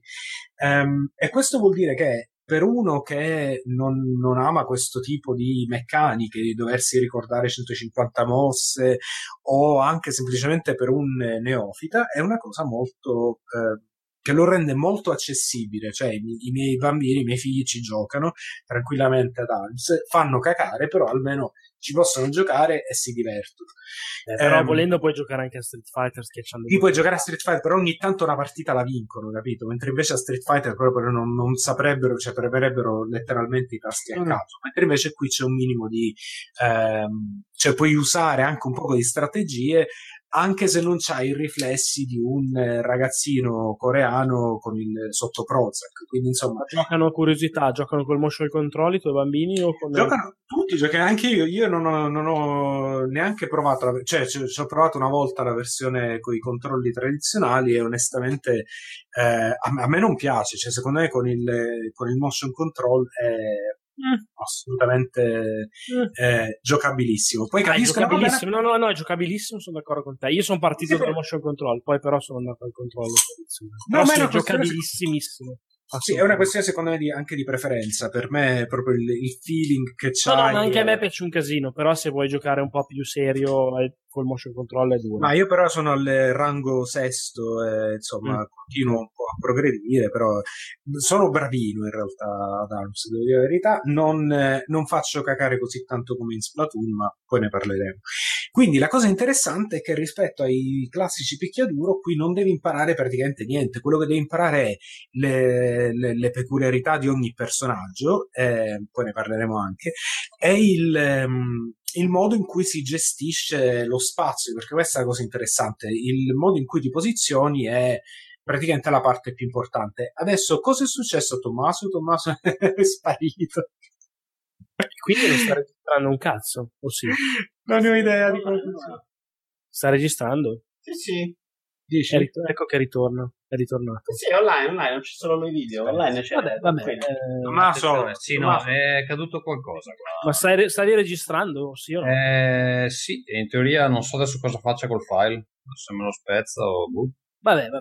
Scopriremo. Vai, prosegui con Arms. Quindi tu hai giocato Arms, Tommaso? No, non l'ho deciso di non comprarlo. Solo io e Ferruccio. No, ho deciso di non comprarlo perché dei due multiplayer mi interessava più Splatoon. Ok. Quindi insomma sì, la cosa interessante è che la gestione degli spazi è praticamente la parte fondamentale del gioco. È una cosa anche abbastanza interessante, come nei picchiaduro in genere, come Street Fighter, però in quel tipo di picchiaduro lì la gestione degli spazi è una roba che è tipo una scienza, cioè devi stare lì. Sì. Qua invece secondo me c'è un po' più di libertà, un po' più di flessibilità dal punto di vista proprio del giocarci in maniera divertente pur senza arrivare a contare i frame. Un'altra cosa secondo me fenomenale di questo gioco è che c'ha un character design e anche un aspetto grafico in generale che è proprio fuori da lui. Sì. È estremamente creativo, il concept poi è spiegato ora. Cioè, senza stare lì a spiegare, io seguo il Twitter, l'account Twitter giapponese che rivela la storia di Arms, è una cosa che è bellissima, è completamente folle ma è bellissima. Però c'è proprio questa cosa di sti personaggi che hanno le braccia a molla, che niente, è proprio design, character design Nintendo di altissima qualità. La nuova Nintendo, scusa se mi permetto, quella nettamente quella di Splatoon, cioè quella nuova leva di designer che non ha paura di... Esatto, e questa è una cosa, è un'altra cosa molto positiva, che è un gioco fresco, cioè non ha proprio quelle vecchiaggini giapponesi che ogni tanto, che hanno un po' anche piagato Nintendo lo scorso decennio. Quindi c'è questa cosa qua. L'unica cosa che potrebbe non piacere a molti è che dal punto di vista del single player non c'è molto, però non c'è neanche poco. No, infatti ci sono delle modalità secondarie molto carine, tipo l'1 contro 100 in cui devi combattere 100 pupazzetti lì, che praticamente è una modalità a tempo. Cioè, Ferruccio, senza fare anche qui il troll, ma tra l'altro ha venduto anche meglio, soprattutto in partenza, cioè rispetto a Street Fighter 5 c'è più roba Arms. Anche esatto, Esatto, e poi andiamo anche a questa cosa. Cioè, secondo me un poco, cioè sarebbe stato carino se avessero trovato un modo di fare un single player che non è la solita sequenza di combattimenti fino al boss finale. Non che a me dispiaccia, però ho sentito in giro molti si lamentano: ah, ma non ci sono le cutscene nel single player. Questa secondo me è un po' una cazzata, perché nessuno si esalta sulle cazzine. Sai però che cosa devo dire? PlayStation 2. Sai sì. Però che cos'è? Che secondo me, proprio per il fatto che hai detto tu, che Nintendo con ARMS è uguale con Splatoon. Cioè secondo me ARMS deriva tanto da Splatoon anche a livello di comunicazione. Senza Splatoon non sarebbe mai esistito ARMS. No, però, di stile proprio. Esatto, diciamo che secondo me, proprio perché si sono mossi così tanto bene sui social, ad esempio, con la comunicazione un po' del lore di ARMS, della mitologia di sta gente con le bracelica nel medioevo, cioè hanno fatto tutte queste robe, poi nel gioco non ci sono, non gli costava un cazzo mettercele. E secondo me, visto che vive molto di quest'area qua un po' compiaciuta, giustamente, di stramberia bizzarra eccetera eccetera, sarebbe stato figo vederla un po' applicata anche dentro nel gioco, infatti, un po' più di contorno, ma ci stava, secondo me. Infatti, quello che dico io, mi sarebbe piaciuto vedere qualche modalità single player, magari anche un po' più legata alla storia. Cioè, guarda, avrei preferito se avessero fatto per ogni personaggio un set piece, una situazione in cui devi usare in single player quel personaggio, che magari dura 10 minuti, però è significativo, racconta una piccola storiella così, piuttosto che mettere le cutscene in mezzo alla modalità single player. Allora ragazzi, vorrei un attimo interrompere questo bellissimo monologo 2, perché vorrei leggere una storia horror per fare questa parentesi un po' così di terrore e raccapriccio in Raincast, che manca da un po'. È una storia vera che ha scritto una ragazza molto impaurita sul web, e adesso ve la leggo, va bene?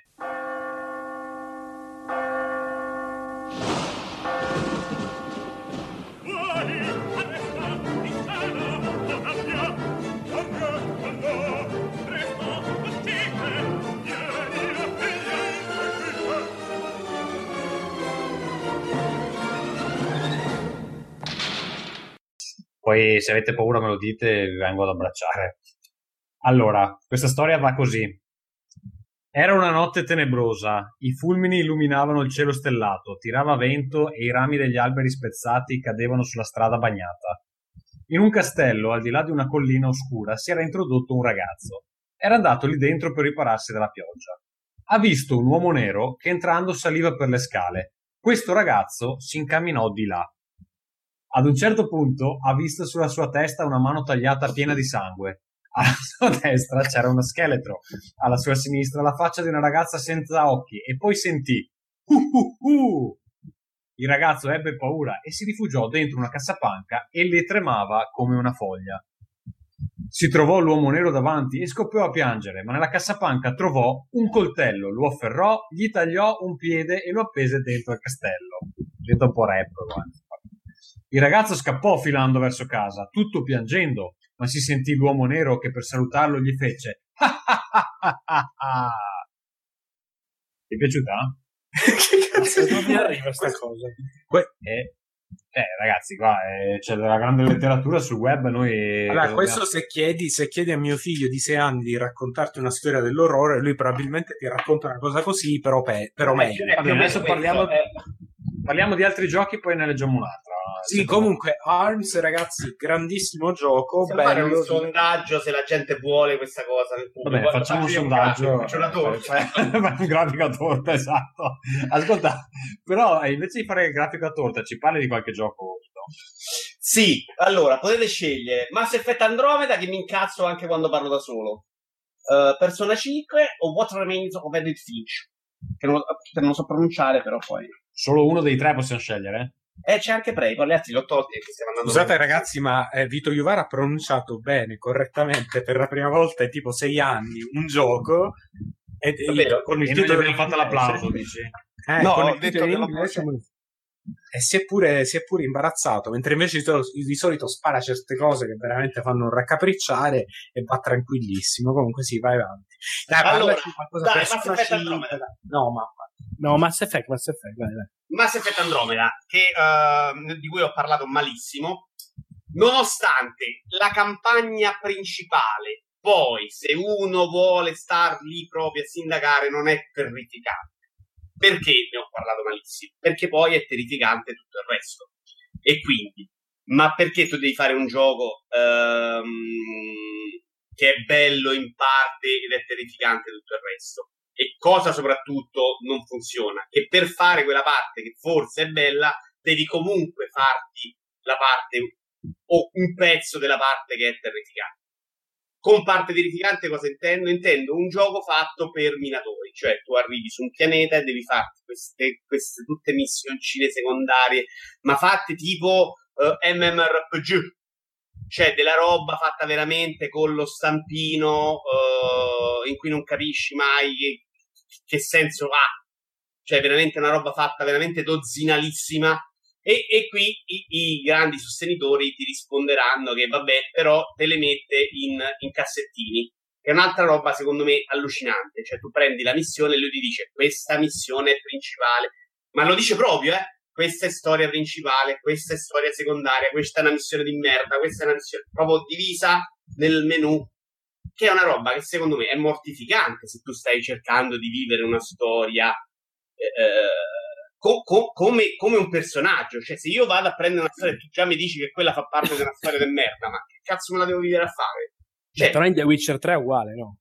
Sì, non ne parlo benissimo di The Witcher 3 nel complesso, ma queste cose qua non piacciono in generale, già il livello non piace, ma se tu poi mi dici che tutto quello che faccio non serve per raggiungere un JRPG, la crescita del personaggio dovrebbe essere rilevante per arrivare ad affrontare il boss finale, per guadagnare esperienza per arrivare a affrontare il boss. Già questa cosa che ormai è standard di dirmi il livello di difficoltà per ogni missione, perché se no non ci arrivo, secondo me un po' la mortifica, no?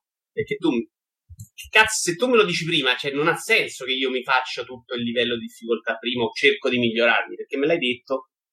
Quindi se io, che riesco a fare se poi non serve crescere per arrivare al boss finale? Cioè non ci vedo proprio il senso. Quindi tutto quello non serve a niente, è in più.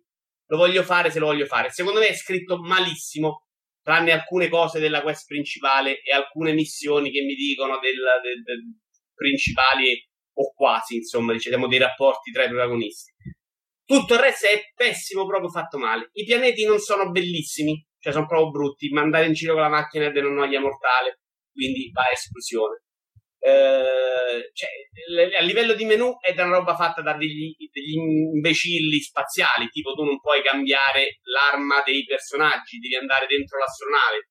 Tu ci hai messo tipo 9 ore per capirlo all'inizio, perché era una cosa talmente fuori di testa. Tu vai nel menu, risolvi e cambi l'arma o l'armatura, non mi ricordo. E invece no, lo puoi fare soltanto dentro l'astronave, anche del personaggio principale, se non ricordo, che è una roba fuori di testa.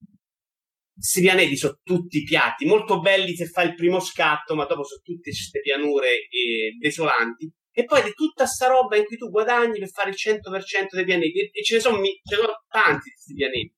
Ed è una roba che è avvilente, perché Mass Effect era un gioco molto lineare, se vogliamo, non c'aveva questo grande dispersivo in cui devi fare per forza il gioco free, aperto in chissà quale modo. Ma c'aveva una storia molto bella, secondo me, raccontata bene, quale meglio, quale peggio degli episodi, ma c'aveva una scrittura sua dignitosa.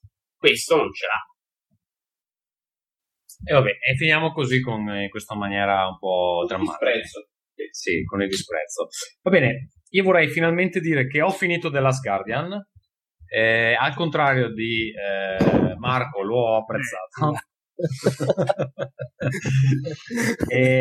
No, secondo me è veramente veramente bello, però tecnicamente è una chiavica.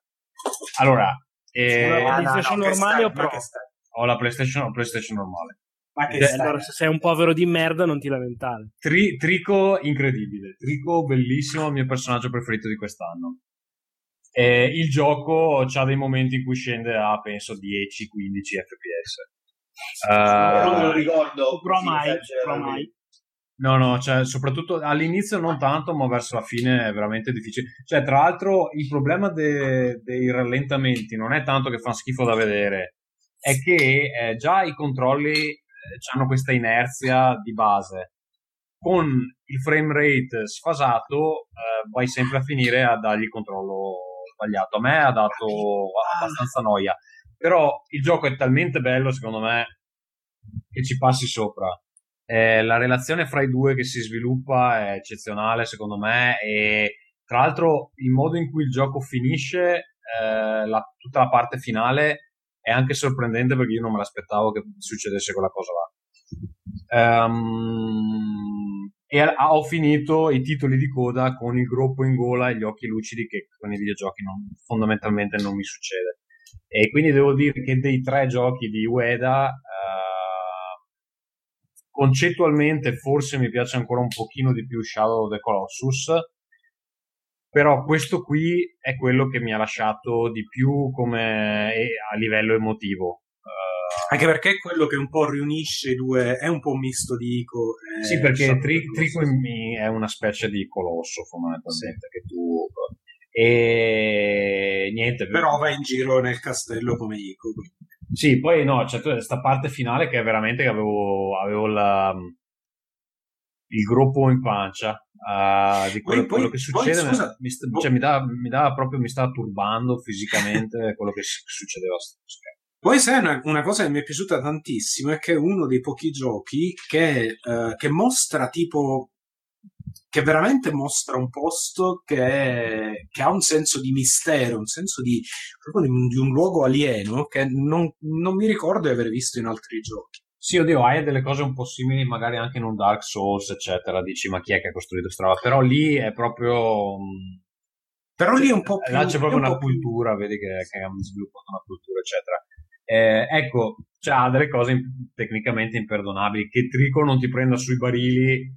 Quando glieli metti davanti, cioè, c'ha dei momenti in cui è fastidioso. C'ha un paio di enigmi dove devi tirare un barile da un blocco di pietra all'altro e i controlli fanno cagare e ci vuole mezz'ora, quando in sé l'enigma sarebbe una stupidata. Quelle cose sono abbastanza imperdonabili, però secondo me questo qua è un gioco che migliorerà con le varie riedizioni, insomma. Sì. Dirlo. Cioè, quando uscirà su PS5 la versione remastered sarà più bello. Quindi, insomma, chi non l'ha giocato dovrebbe recuperarlo, perché sicuramente il tipo di relazione fra Trico e il bambino è senza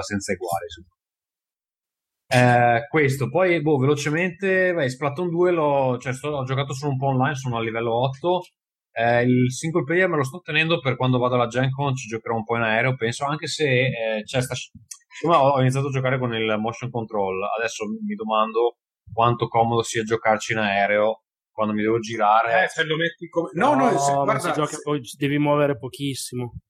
Ed è solo per tranquillamente in aereo. Ed è solo per il movimento verticale, e poi puoi regolarlo alle opzioni. Tra l'altro ti direi, comincia la parte in single player, perché sono 35 livelli, quindi insomma... Sì, ho fatto solo i primi due stage, per vedere com'era, ma... 27. Ma a me quella del primo era piaciuta molto, e quindi... Anche secondo me quella del primo era una grande sorpresa, questa qua a me è piaciuta un po' meno, nel senso che è uguale, identica a quella del primo, e secondo me dove il primo ti aspettavi solo il gioco multiplayer, invece aveva anche una campagna carina, bella creativa, eccetera eccetera, qua l'hanno proprio rifatta identica con lo stampino. No, aspetta, cos'è che hanno rifatto con lo stampino? La campagna in singolo.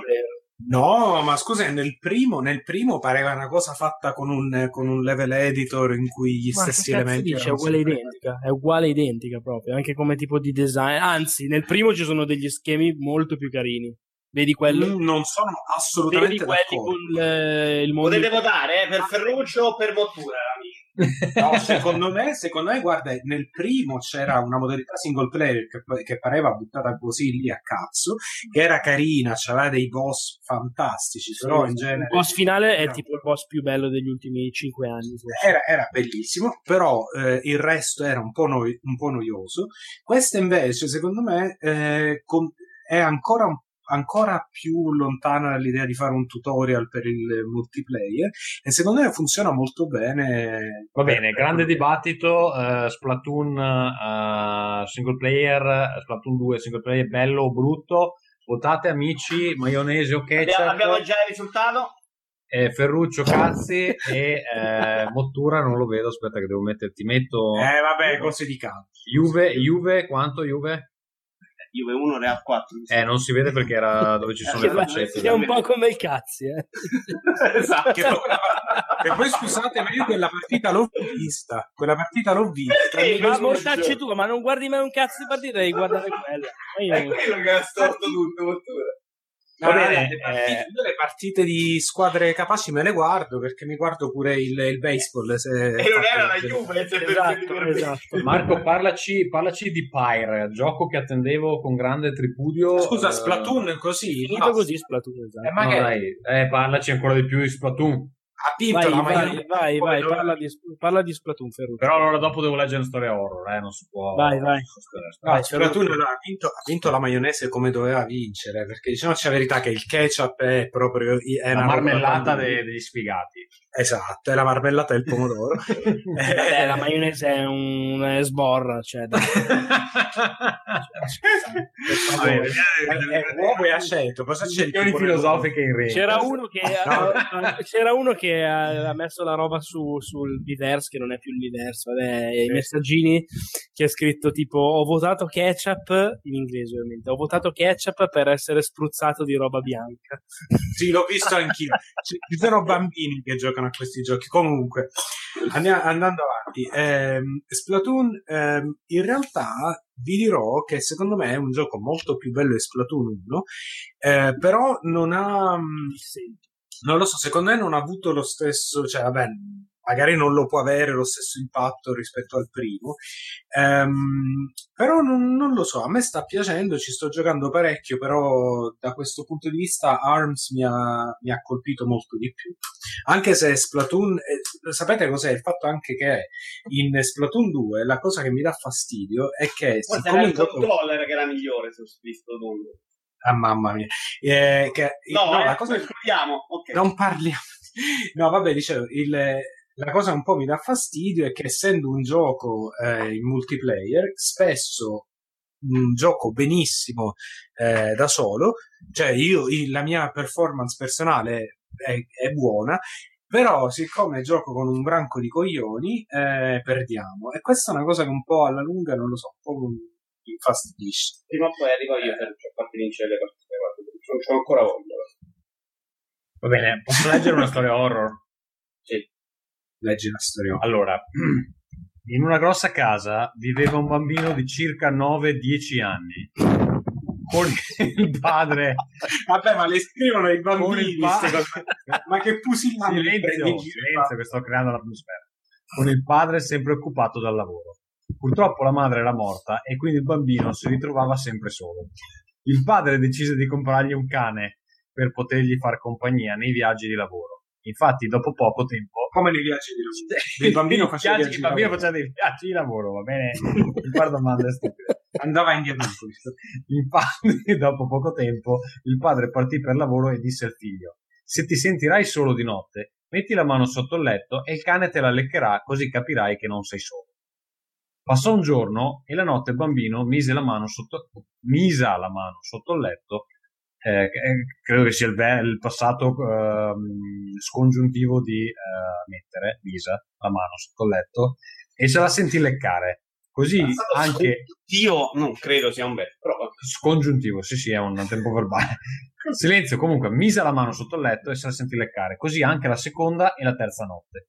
La mattina scese in cucina e sentì un rumore strano come dei gocciolii. Controllò i rubinetti, ma era tutto a posto. Così scese in cantina e si trovò davanti a uno spettacolo terrificante. Il cane era stato squarciato e impiccato. Inoltre c'era una scritta sul muro: non solo i cani sanno leccare. Che posso dire, questo è anche il mio motto su Tinder. Esatto, io metterei una bella frase. Va bene, adesso che ci siamo un attimo, abbiamo raffreddato gli animi con questa incredibile storia all'orrore. Io direi di passare a... dai, parlaci di Pyre, Marco. Pyre lo aspettavo abbastanza anche io, nel senso che a me sono piaciuti tantissimo gli altri due giochi di Supergiant Games, che sono Bastion e Transistor, soprattutto Transistor in realtà mi è piaciuto più di Bastion, e quindi lo aspettavo abbastanza al varco, e devo dire che la cosa un po' strana che mi puzzava un filo è che non sembrava esserci chissà quale hype particolare attorno al gioco. Giocandolo ho capito perché, nel senso che è un titolo estremamente difficile da spiegare, da far capire, e fondamentalmente hanno tenuto i soliti grandi pregi che hanno i loro giochi, quindi direzione artistica spettacolare, un approccio narrativo minimale ma con grande stile. Qua si sconfina proprio, secondo me, anche palesemente nella visual novel. Quello che invece mi ha abbastanza deluso, lo dico senza mezzi termini, è un po' come per Hellblade il gameplay, nel senso che hanno costruito tutto dove magari Transistor aveva un gameplay, diciamo, particolare, sicuramente diverso dal solito, che ci metteva forse anche un pochino per carburare. A me è piaciuto da subito, però tanti dicevano all'inizio non capivo bene, eccetera. Aveva questa specie di mix tra turni, tempo reale, particolare era. Sicuramente una roba un po' complessa, diciamo, volutamente complessa. Qui hanno creato un gioco sportivo di fatto, perché quando ci si scontra in queste cose, si chiamano riti, si scelgono 3 personaggi, si viaggia con una carovana all'interno di questo mondo a schermate, e si scelgono durante questi riti appunto 3 tra i personaggi a disposizione, e si scontrano contro altri 3 personaggi. C'è una palla che si può passare e bisogna buttare la palla all'interno di una pira, che è quella del nemico, che sta posizionata nella parte opposta, diciamo, del tabellone. Quindi di fatto è una specie di gioco sportivo, è un mix tra, non so, calcio e NBA Jam, qualcos'altro. E... come quello di Final Fantasy X? Non ho giocato a Final Fantasy. Non è, non ha molto in comune. È una pallavolo sott'acqua. No, immagina più, cioè la visuale è quella di Scrolls. Visuale più tipo quella di Scrolls, però ha più in comune con NBA Jam del Super Nintendo. E il problema è che secondo me semplicemente il gameplay non è divertente. Cioè, nel senso che quando... no, è, cioè, un po' tipo Hellblade. Nel senso che tutte le volte che c'era da giocare io, cioè, a parte che vince anche con le mani bendate, nel senso che veramente mani bendate, scusate ragazzi, bellissimo. Le mani bendate, bellissimo. Per subire più di 3 gol penso che devi lasciare il controller sul pavimento e andare a prenderti da bere, lavarti i denti, torni e sei ancora in partita. Ma io vinco, sono 3/4 di gioco, vinco le partite senza nemmeno passare la palla. Cioè, non capisco, faccio l'azione in solitaria, uso uno, immobilizzo gli avversari e poi vado a canestro con un altro. Non lo so, sinceramente mi sembra un po' strana il fatto che abbiano costruito un gioco su questo minigioco. Non so, Tommaso, tu come la pensi? Allora, guarda, ho fatto solo i primi 2 riti, ho giocato un'oretta, perché poi... Per Tommaso è difficilissimo. No, okay. Poi ho iniziato... Ma ti rimproveravo, devi smetterla di cominciare. Cioè, torna ai cazzo di adesivi, c'è un problema. No, hai ragione, no, allora ho iniziato Pyre, poi ho detto c'è Firewatch a 5€, mi faccio Firewatch, e Firewatch l'ho finito questo scambio, e adesso devo decidere se ricominciare Pyre o iniziare Hellblade. Mi sa che vado con Hellblade. Niente, allora a me ha stupito un po' sta cosa, perché esteticamente è stupendo. Ha proprio un design dei personaggi bellissimo, il mondo sembra super interessante, e anche il testo, il flavor text che c'è lì sembra molto studiato. Tra l'altro c'ha questo puntatore un po' alla Destiny, dove puoi andare in giro, però praticamente è una visual novel, non avevo capito che era quella roba. È una visual novel dove ogni tanto dopo una serie di scelte che fai, che ti possono portare a sbloccare un item piuttosto che l'altro, e ogni tanto c'hai sti riti che sono l'unica parte di gameplay vera e propria. E sì, effettivamente i primi 2 che ho fatto sono facili, non ho fatto neanche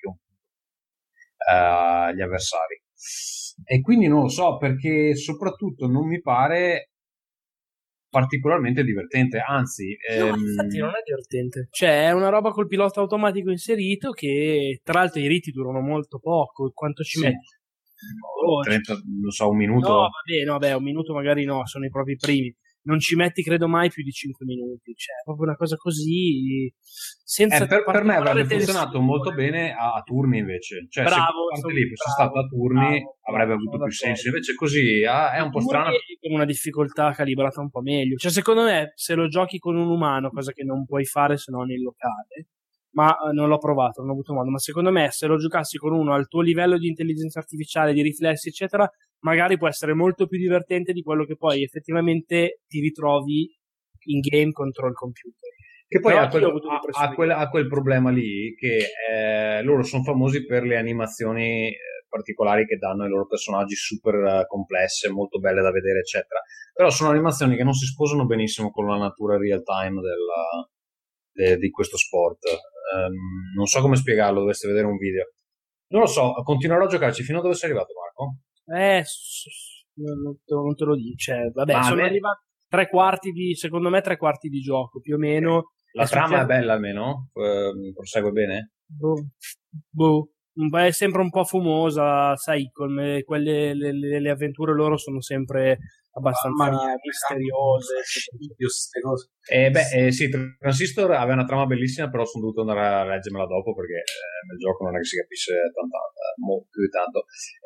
Però può essere che sei tu morto dentro, Marco, perché non ti piace il Non è vero, Arms mi è piaciuto un sacco, Splatoon mi è piaciuto ma meno del primo. Che altre c'è? Scusa se gli piacciono i giochi, cioè. Tra un po' li litighiamo, ma andiamo avanti. Va bene, prossimo gioco, Vito ci parla. Persona 5. Persona 5 che ho appena iniziato, sono a 41 ore. Ho finito il tutorial. A me è un gioco che sta piacendo molto, però è un gioco che non consiglierei a nessuno, se non a...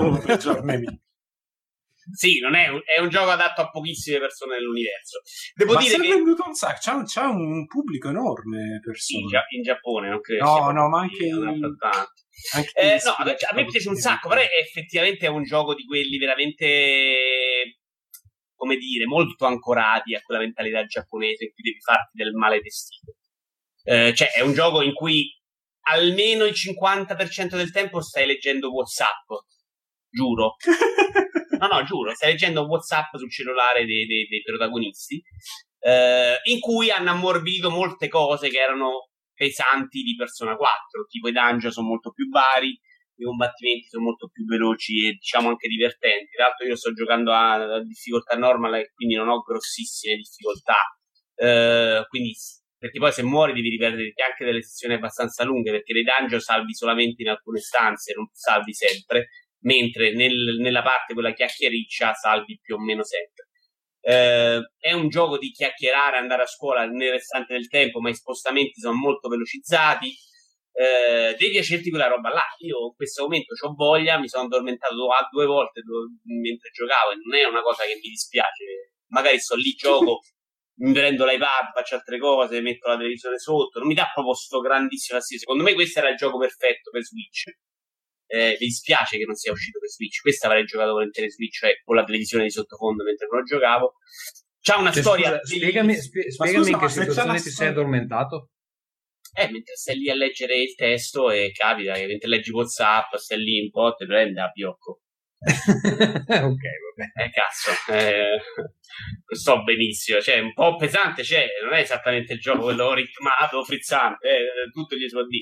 C'è una storia secondo me molto bella, a bomba parte, tanto no, l'inizio, non so se l'ho detto, credo. Secondo me l'inizio è bellissimo, cioè le prime 2 ore sono proprio da manuale, perché ti spiega delle cose, lo fa un pezzetto alla volta, lo fa velocemente, c'ha un bel pezzetto di cazzino, molto bella artisticamente, ma questo vale un po' per tutti i Persona, secondo me sono di un altro livello. Sono contentissimo che ha lanciato anche la serie animata di Persona 5.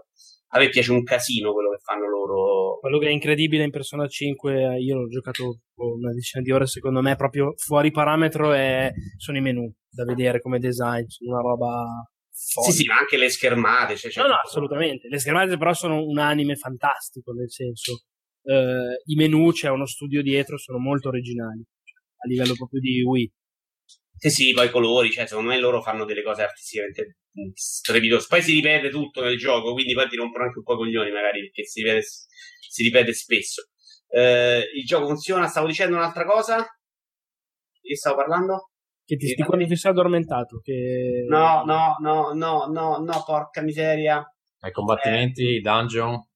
Dungeon migliorati, diceva che partiva la storia, dico, vabbè, le prime 2 ore secondo me bellissime, perché ti accompagna molto bene le prime 2 del gioco, cosa che non fa mai. Prendiamo quello per Wii U, seguito di Xenoblade, secondo me era una roba terrificante, perché per 15 ore ti rompeva solo il cazzo. Questo invece per 3 ore ti spiega cose in maniera strepitosa. Questo a livello di trama, il primo capitolo si parla di molestie sessuali su bambine, cioè una roba che in Occidente non puoi fare mai. Vabbè, ma anche i precedenti Persona comunque c'avevano delle cose abbastanza pere. Ma questo secondo me Katsuma Kaneko che fa i cazzi dappertutto, le robe quelle sì, lì faceva più in scena. Ma Persona ricordiamo che il gioco anche con il mostro cazzo, eh? Sì, infatti si sposta un po', però rispetto, io ho giocato solo il 4, si sposta un po' anche come ambientazione secondo me rispetto agli altri, cioè rispetto all'altro, perché questo non c'ha il tipico personaggio che va nella casa con la famigliola. Questo sta, lo posso dire, non è un grandissimo spoiler, il protagonista va a finire va affidato a un tizio in un bar che è uno che ogni volta che te vede risponde: oh, guarda che se fa lo stronzo me dà in culo. Cioè è un rapporto un po' diverso da A4 che stavi dentro la famigliola che stava lì da accudiva, insomma è un po' diverso. Secondo me da questo punto di vista funziona benissimo, cioè, a livello narrativo mi piace un casino. È un po' lento, non è facile stare lì a giocare, anche perché poi stare nel dungeon, sbagli una cosa, devi ripetere veramente 2 ore di pippa, tosta, anche se cammina. Però è bello, piace, secondo me è un bel gioco di ruolo, devi stare lì pensando che devi farti 120 ore però, quindi non per chiunque. Potete andare avanti. Va bene, andiamo a Ferruccio. Sì, cosa ci abbiamo adesso? Splatoon 2, poi vabbè, sì, ho giusto 2 parole perché ormai questo gioco è un po' vecchiotto, però 2 parole le vorrei spendere su Gravity Rush 2, che è un gioco che... Non mi dire che ti è piaciuto, che ti sputo in fascia. Ma mi è piaciuto davvero, mi è piaciuto, per 2 motivi. Allora, per 2 motivi. Il primo è la storia, perché Gravity Rush 2 è un gioco è tipo un gioco sulle diseguaglianze sociali, cioè è un gioco che ha un messaggio politico fortissimo, però presentato come ti aspetti da un gioco con le ragazzine giapponese, cioè una follia. Però sì, la trama avverte tutta sulle diseguaglianze sociali in questa società, insomma, fantastica. Sì. Poi come gameplay, ma questo mi piaceva anche del primo, ci sono parecchi spunti interessanti dati dal fatto che praticamente in... Vero, 18%. Ci sono. Poi vabbè, la storia risolve tutti i problemi aperti dal primo, che è una cosa secondo me molto, molto figa. Così, dal punto di vista del gameplay, questa cosa di potersi muovere in 3D, perché in Gravity Rush puoi decidere in che direzione cadere, quindi c'hai movimenti 3D completo, crea un sacco di situazioni interessanti. Purtroppo, secondo me, il limite di questo gioco è che c'ha un level design, o insomma un design delle missioni che non è all'altezza delle potenzialità. E che è una palla al cazzo andare a prendere le missioni, cioè muoversi all'interno della mappa, mettiamocelo. Ma c'è il teletrasporto. Cioè. Insomma, dico, a parte questo, secondo me è un gioco molto... Perché il design diverso, dell'ambiente era merda, tutto ripetuto, tutto uguale, ci vogliamo mettere. No, non è vero, ci sono un bel po' di ambientazioni, però siccome ci sono anche tante missioni, effettivamente in alcune parti può essere un po' ripetitivo. Però insomma c'ha un ultimo atto che è una follia completa, è uno di quei giochi che sa stupirti, e secondo me con tutti i difetti, con tutti i cali di ritmo, perché ci si può aspettare, no, potete immaginarvi un gioco che da un certo punto di vista è un po' vecchio, cioè un po' tipo scorsa generazione, però secondo me è anche un gioco che prova a fare qualcosa di diverso sia dal punto di vista del gameplay sia dal punto di vista della trama Però sì, vi consiglio, se lo trovate, ora si trova probabilmente anche a basso prezzo, di giocarlo, Gravity Rush 2, secondo me è bello, poi a me è sempre piaciuto. C'ha proprio sta cosa che l'ambientazione mi dà serenità, mi dà calma. Io vi consiglio di spararvi in bocca piuttosto, amici, giuro, è una delle robe più noiose che mi sia capitata tra le mani negli ultimi 10 anni. È molto molto orientato alla storia, siccome Vito Iuvara non... storie raccontate in schermate fisse... bellissime, disegnate in maniera fantastica, quindi vabbè, andiamo avanti al prossimo gioco. Signore Dio, ragazzi, c'è Tommaso che si è perso. Mottura, vai di Rime, dai. No, abbiamo perso anche Mottura? No, ci sono. Ah, vai, vai. Eh no, era all'oscurità. Vai tu di Rime. Parliamo di Rime. Allora, Rime, in realtà abbiamo già accennato qualche cosa prima. È quel titolo di Tequila Works che è stato in ballo, uno sviluppo molto travagliato, presentato nel 2013 alla Gamescom come esclusiva Sony. Sembrava una specie di mix tra Zelda e Ico, il pubblico invisibile, bla bla bla bla. Poi sparisce per un tot di anni. Alla fine, dopo 4 anni, esce la scorsa primavera, arriva anche su Xbox, su PC, e uscirà, doveva uscire quest'estate, invece arriva a novembre su Switch. Sono curioso di vedere come ci arriverà su Switch, perché aveva problemini tecnici su PlayStation 4 Pro. Anche su PC con la 1080. Ecco, ok, appunto. Quindi su Switch credo che andrà a pedali, ma vabbè, un altro discorso. Che dire, vabbè, è sicuramente un gioco a livello di gameplay e anche un po' di direzione artistica abbastanza derivativo, nel senso che si richiama a livello di estetica, ovviamente appunto un po' Ico, un po' Zelda, in una chiave mediterranea, che fortemente mediterranea, che è nuova, se vogliamo, con un po' di cel shading, carino. In realtà non è proprio cel shading, però vabbè, quella un po' di suggestione di così da cartone animato. Secondo me quella dell'estetica è uno dei suoi problemi, perché se fai il gioco ha dei bei momenti, ma se fai quel tipo di gioco in cui punti molto sull'estetica, secondo me non è all'altezza. I giochi di Ueda, che sono meno puliti di Rime, riescono meglio, perché sono belli. Ok, però Vito, cazzo, è come dire che, cioè, di Ueda ce n'è come Cristiano Ronaldo, ma no, già lui. Lascia perdere, però ci puntano, no? Per quello è meno pulito, però c'è... anche nell'angolo brutto c'è una sensazione che è bello. Questo loro ci puntano sempre, e ci sono invece delle parti che secondo me sono meno disunite, sono una roba molto meno, in cui non è solo quella roba là. Allora, secondo me è ingeneroso il paragone, nel senso che è chiaro che se lo confronti con Ico, cioè no, Ico magari soprattutto più le ultime cose, ma anche lo stesso Ico, cioè comunque è una produzione piccola, questa non è che c'è dietro Sonic e Big Money e il team da 150 persone, è una cosa indie di fatto.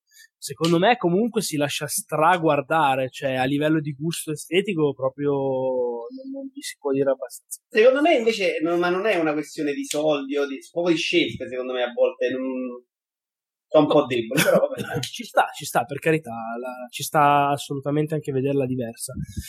Dico solo che secondo me anche qui un po' come in Hellblade il gameplay non è certamente stellare, anzi sono secondo me discreto e nulla più, ma veramente nulla più.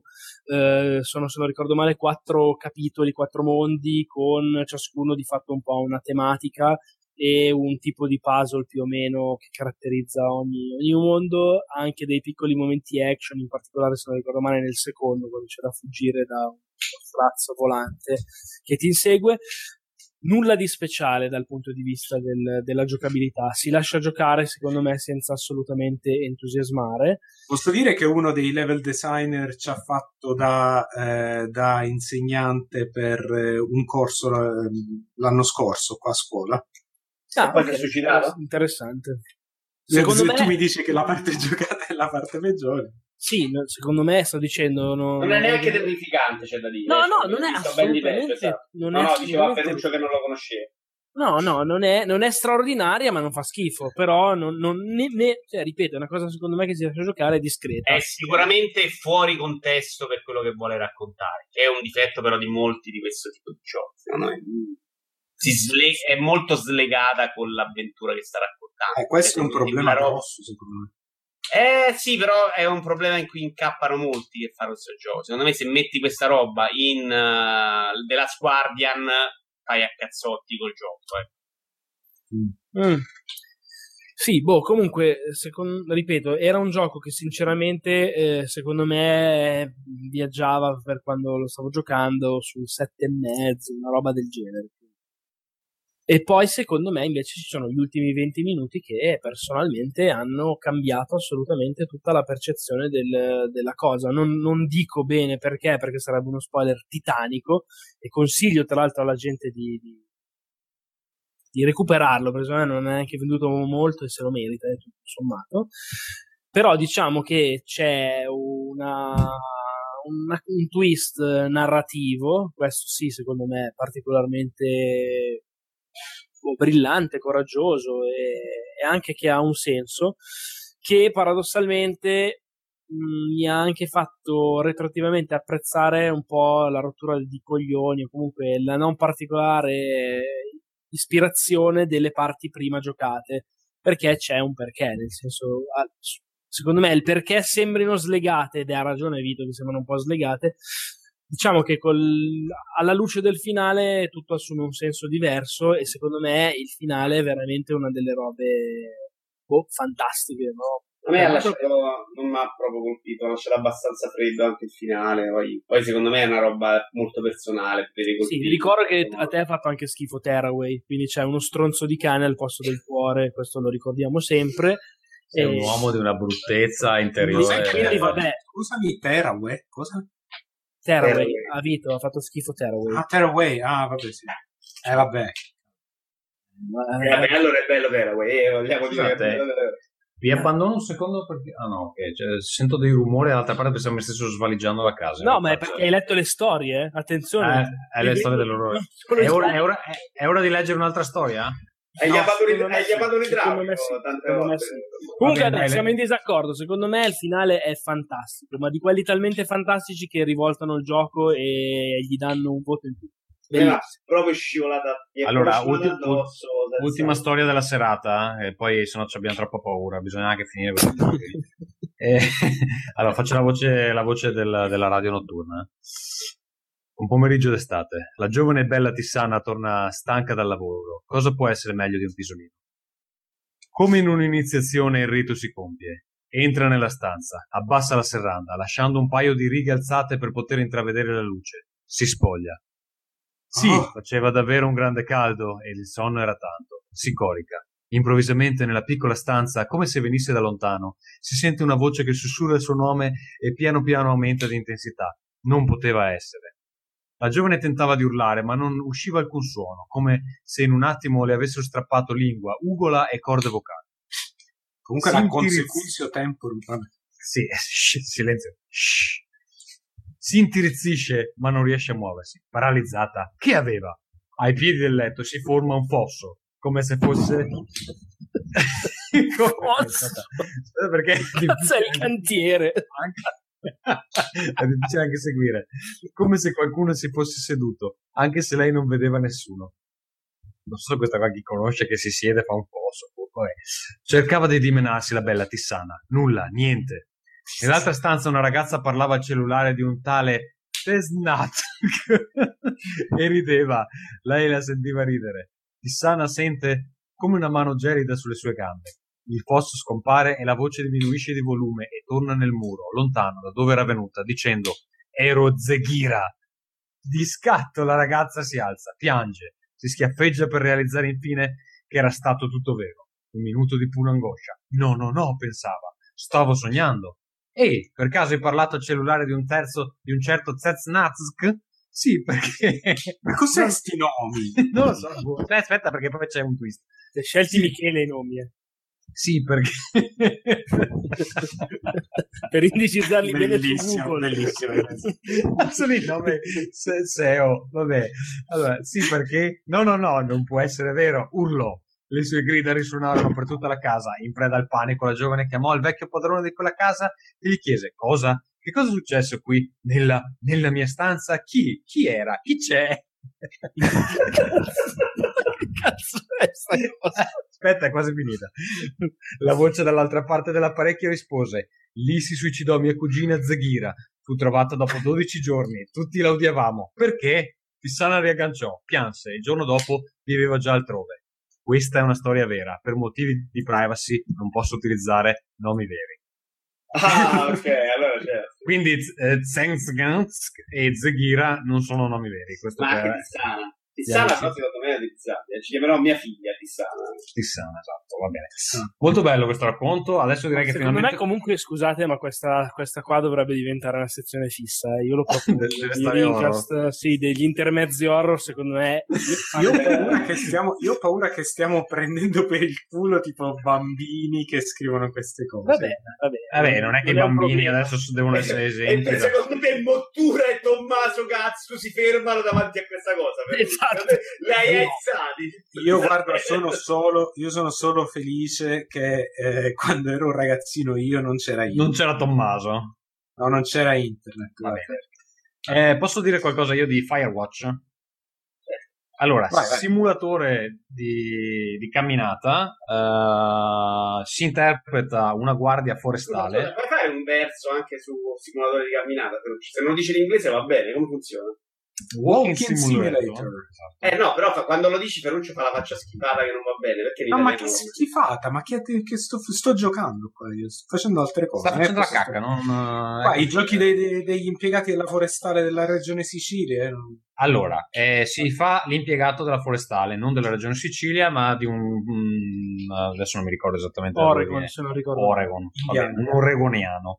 Tra l'altro, allora, il gioco è tutto in prima persona, sviluppato da un team piccolo, credo Camposanto. Tecnicamente non bello, almeno su PS4 ha una serie di problemi molto gravi di frame rate.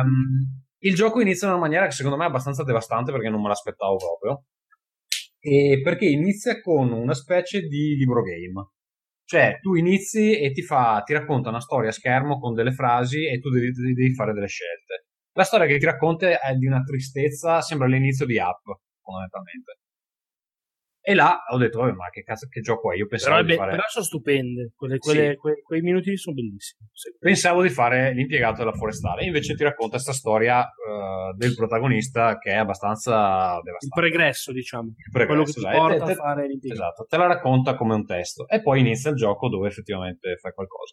E questo gioco si sviluppa in una serie di giornate dove tu sei isolato su questa casetta della forestale. Ce ne sono 4-5 sparse nel parco, però i vari membri del corpo forestale non si incontrano mai e si parlano con la radio.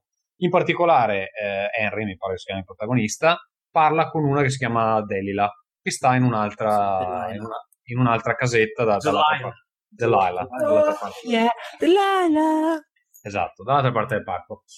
E tutta la storia, tutto il gameplay, fondamentalmente è lui che va in giro per il parco e parla con questa. Cioè vede delle cose e gli dice, guarda, ho trovato questa cosa facciamo, eccetera. Rispetto ad altri walking simulator, secondo me questo è bello, perché è scritto molto molto bene. È scritto molto molto bene e la storia è interessante. Cioè quello che succede, si gioca dal giorno 1 al giorno 79, però non si giocano tutti i giorni. Si gioca il primo, il secondo, il terzo, poi si salta e si arriva abbastanza velocemente al 79, sono 5-6 ore di gioco. E c'è una specie di mistero che si sviluppa durante queste settimane che lui sta al parco, e secondo me la storia è anche interessante. Poi magari ha un finale dove non si conclude un granché, però il rapporto che si sviluppa fra i due è molto bello, secondo me. Secondo me invece dissento forte, per me è una delle robe più sopravvalutate degli ultimi anni, e l'ho trovato. Ma vedi che non lo ti aspettavo tantissimo, perché io adoro Olly Moss, che è l'art director di Camposanto. Insomma, è un genio a livello proprio della grafica, del design non dei videogiochi. Questo è il primo videogioco che fa, del design in generale.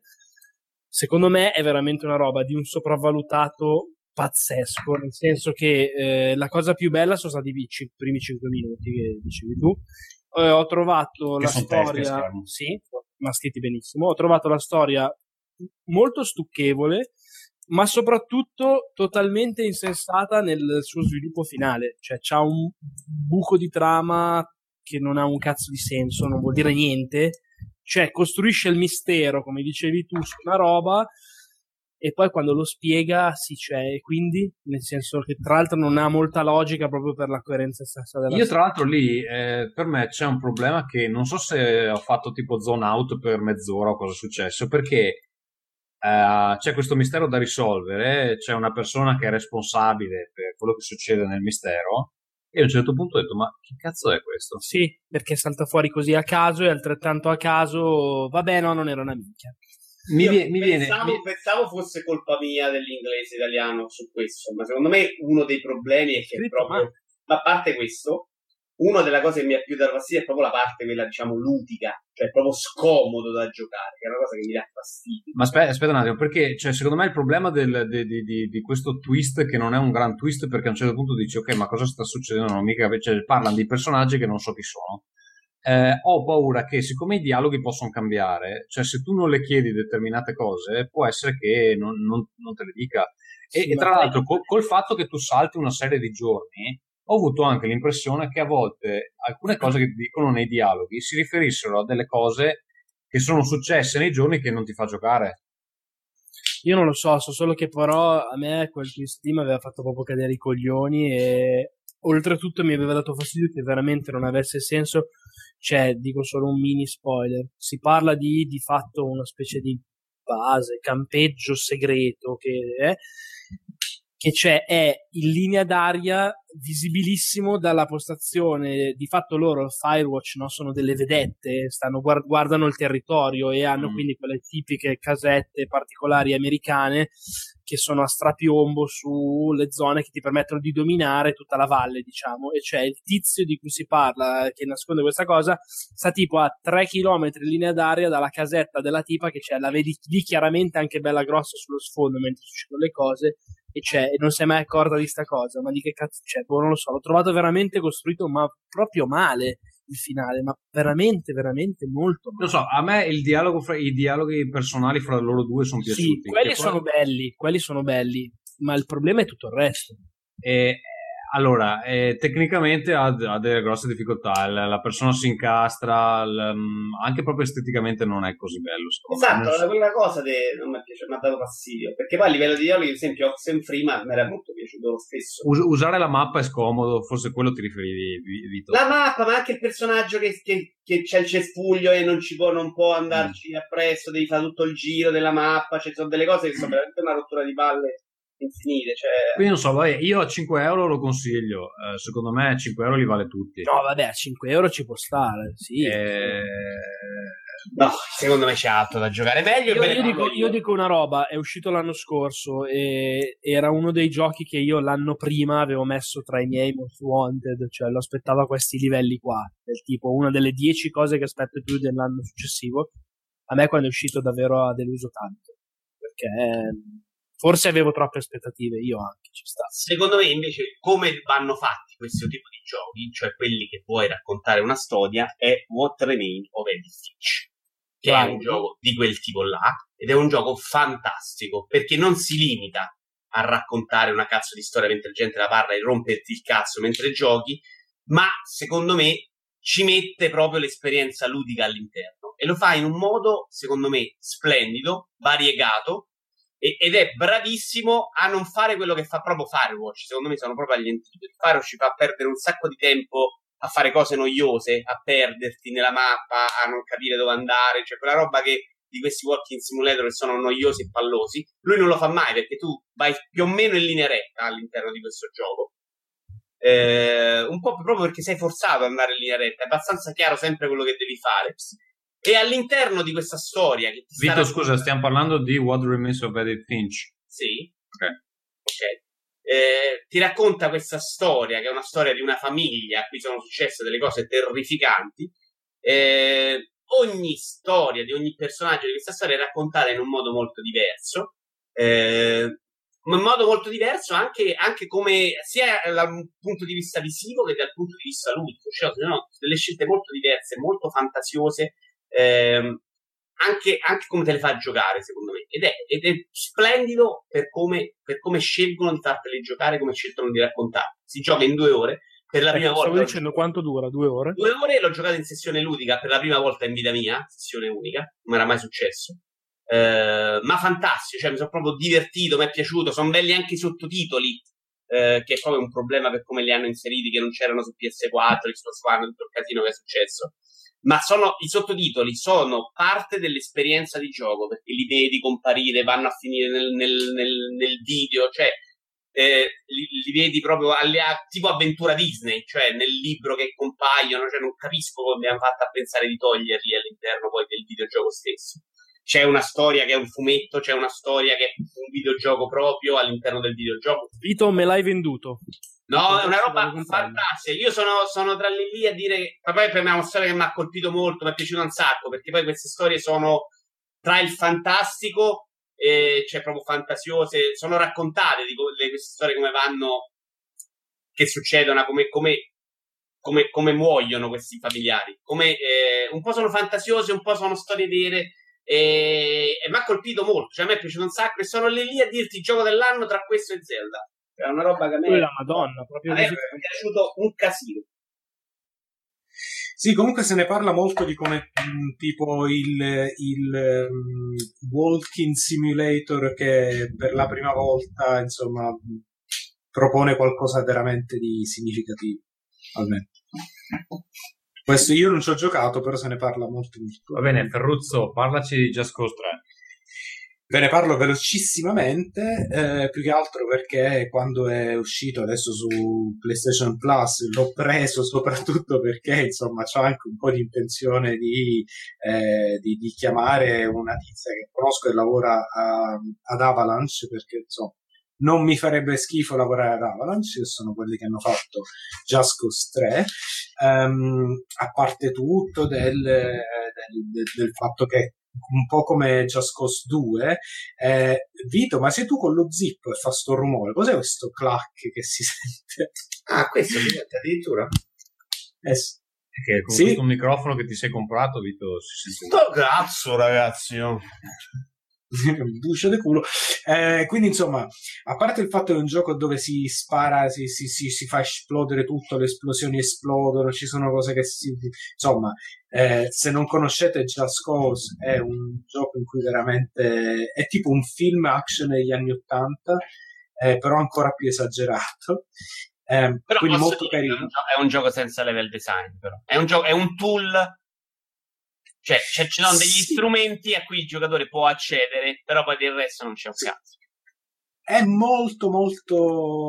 È molto aperto come open world, è un open world abbastanza... Ora non ho ancora giocato al terzo per così tanto da poter esprimere un'opinione al riguardo, però rispetto al secondo mi sembra che abbiano capito che il modo in cui gioca la gente è molto più cazzone, che, insomma, quindi con la storia non ci provano manco, con le missioni non ci provano manco tanto. Le missioni sono quello che effettivamente poi facevi anche nel 2, che è, insomma, distruggi cose, vai in giro, prendi un elicottero, spacca tutto, distruggi una raffineria, queste cose qua. Sì, però struttura l'Ubisoft, quindi 100 missioni tutte uguali, e dove sbagliano, secondo me, tutti rompono il cazzo Ubisoft non ti costringe a farle quelle missioni, puoi farle se le vuoi fare o puoi non farle. Qui ti costringono a farle, che è un errore. Ma guarda, la centesima ti sei rotto il cazzo.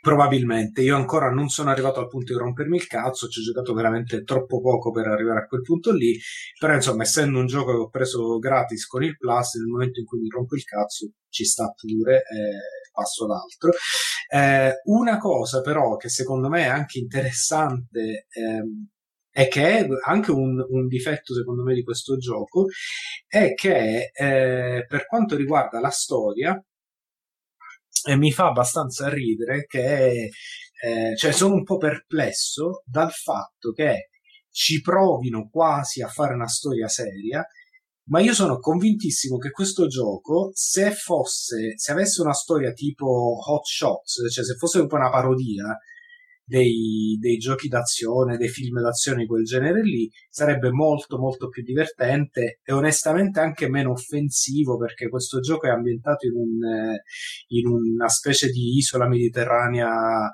fittizia, in cui c'è tipo che è un po' tipo un misto fra, non lo so, la Grecia e l'Italia, tipo. C'è il personaggio italiano e si chiama Mario, insomma, una cosa veramente... Beh, l'isola è un po' più una roba alla Cuba, direi, dai, una roba più isolata. Sì, è tipo Malta mischiato con l'Italia, con la Grecia, l'architettura un po' tipo fiorentina, insomma, un bordello. Però sta cosa del personaggio Mario che dice gran madre per dire nonna, cioè queste cose qua, secondo me, se l'avessero buttato tutto più in parodia e cazzate, sì, chiaro, sono d'accordo, sarebbe stato più divertente, e secondo me c'è un potenziale enorme nel fare un gioco super cazzone, super proprio demenziale, con questo tipo di struttura qua. Secondo me sarebbe stato molto... però lo devi anche trascrivere, secondo me. Mentre questi fanno una cosa sarebbe molto, difficilissimo. Molto sintetizzata, semplice, banale, che non ci vuole un cazzo. L'altra invece ci diventa gente che sa scrivere. No, infatti ci vuole scrivere roba comica è difficilissimo. Secondo me è una serie sempre proprio questa molto sopravvalutata, cioè una robetta in cui sì, dai degli strumenti in cui qualcuno si diverte a cazzeggiare, ma altro che GTA. GTA. No, vabbè, certo GTA, cioè, ma vabbè, però anche... Non parla a livello di struttura, parla anche a livello di possibilità. Sì, ma parliamo di dimensioni anche di budget. Ma poi mica è tutto basato sul rampino, non so se nel terzo episodio in tutti. Che è bellissimo, c'è anche... Avevo letto che era tutto costruito sul fatto di fare il cazzone col rampino di base. Esatto, sì. E questo secondo me è uno dei piaceri, cioè anche se poi magari dopo 5 ore ti rompi i coglioni, però quelle 5 ore passate a navigare il mondo in quel modo lì sono... No, ma magari poi devi essere anche bravo, ci riesci a fare delle cose incredibili, secondo me ti diverti un po' di più. Io sono meno bravo, mi sono rotto un po' più il cazzo. Poi se cerca, mi rendi la mucca, cioè, attacchi la macchina, fai l'esplosione, Però secondo me ti allontani un po' dall'idea di videogioco in cui fai delle cose, è più un tool in cui ti diverti a farci sta roba qua. Secondo me è un salto. Le missioni... sì, forse sì. Sì, è una specie di parco giochi in cui ti diverti e quindi soprattutto visto che è gratis, insomma, ne vale la pena. Sì, no, io l'ho pagato. E direi che siamo quasi, non lo so, dobbiamo andare a Farpoint. Se volete ho trovato un'altra storia horror, ma me la terrei in chiusura, quindi Farpoint è il gioco in VR di Impulse Gear, che è il team ex Socom, che ha creato apposta questo esperimento, in realtà virtuale, che vuole essere sostanzialmente il primo vero gioco, direi non AAA, forse è un termine grosso, ma facciamo AA, e comunque totalmente pensato per la VR. È uno shooter in prima persona che si utilizza al meglio con una periferica che si chiama aim controller, che è sostanzialmente l'evoluzione dello sharpshooter che si era visto su PlayStation 3, molta evoluzione, nel senso non è solo un guscio di plastica, ma c'è della roba dentro, ed è secondo me veramente una figata, perché è il primo gioco per PlayStation VR, almeno, che è l'unica piattaforma di VR che purtroppo ho disponibile a casa, che mi ha dato l'impressione di essere un gioco tradizionale senza compromessi, cioè non è un gioco un gioco standard portato in VR, non è una demo, non è una cosa del genere, ma sostanzialmente è un gioco grosso, classico, però pensato e costruito al 100% per la VR, con naturalmente qualche limite, molto corridoione, cioè la struttura è quella di uno sparatutto in prima persona molto anni 90, diciamo, esplorazione lineare, vai dritto, arrivano le ondate di nemici dappertutto, scassi, fai casino. Però secondo me è sensazionale la sensazione la ripetizione di immersività, nel senso che tu per mirare miri davvero, cioè guardi con la testa muovendo il caschetto, sei immerso nel gioco, e quando accendi il gioco e parte ti dà una sensazione di shock proprio neurale formidabile, e il fatto di mirare con, soprattutto se lo giochi con l'aim controller, secondo me è l'unica maniera di giocare. col fucile in mano, tra l'altro una periferica molto figa, da vedere bruttissima, sembra molto asettica e anonima, in realtà quando la impugni è fantastica perché funziona bene sia come fucile a pompa che come arma automatica, davvero proprio bella. Vibra molto, tra l'altro ti dà un feedback fantastico, e dicevo, cioè, avere in mano questa periferica all'interno del gioco, guardi con la testa, miri con le mani, addirittura solo per dire una cazzata, per entrare in ads, come dicono i tecnici degli sparatutto, ovvero la modalità quella con il mirino più in evidenza, fisicamente tu prendi l'arma, te la metti davanti agli occhi e guardi nel mirino virtuale dell'arma, che è una roba fantascientifica ma che funziona in una maniera talmente perfetta, talmente proprio così, cioè la fai, ti viene da farla, la fai e va, ed è secondo me una sensazione spaziale, cioè a me è piaciuto tantissimo. Allora, dico due parole, poi passiamo ad altro. Io ho fatto un paio di livelli e basta. Il motivo per cui non l'ho giocato in singolo, che mi stava anche piacchiando, onestamente, è il metodo di salvataggio, che poi hanno cambiato con una patch, hanno messo il salvataggio per dal livello, ed è il salvataggio solo a fine livello. Ed è una di quelle cose che a me fa abbandonare i giochi, una cosa che mi irrita tantissimo. Soprattutto in VR mi sembra una cazzata fuori di testa, perché per forza di cose fai sessioni più brevi. Beh, però i livelli non sono tanto lunghi, dai. Io perdo col boss, non mi va di abbandonare, poi non mi va di rifarlo in quel livello. Ma mi dà fastidio, proprio una cosa che...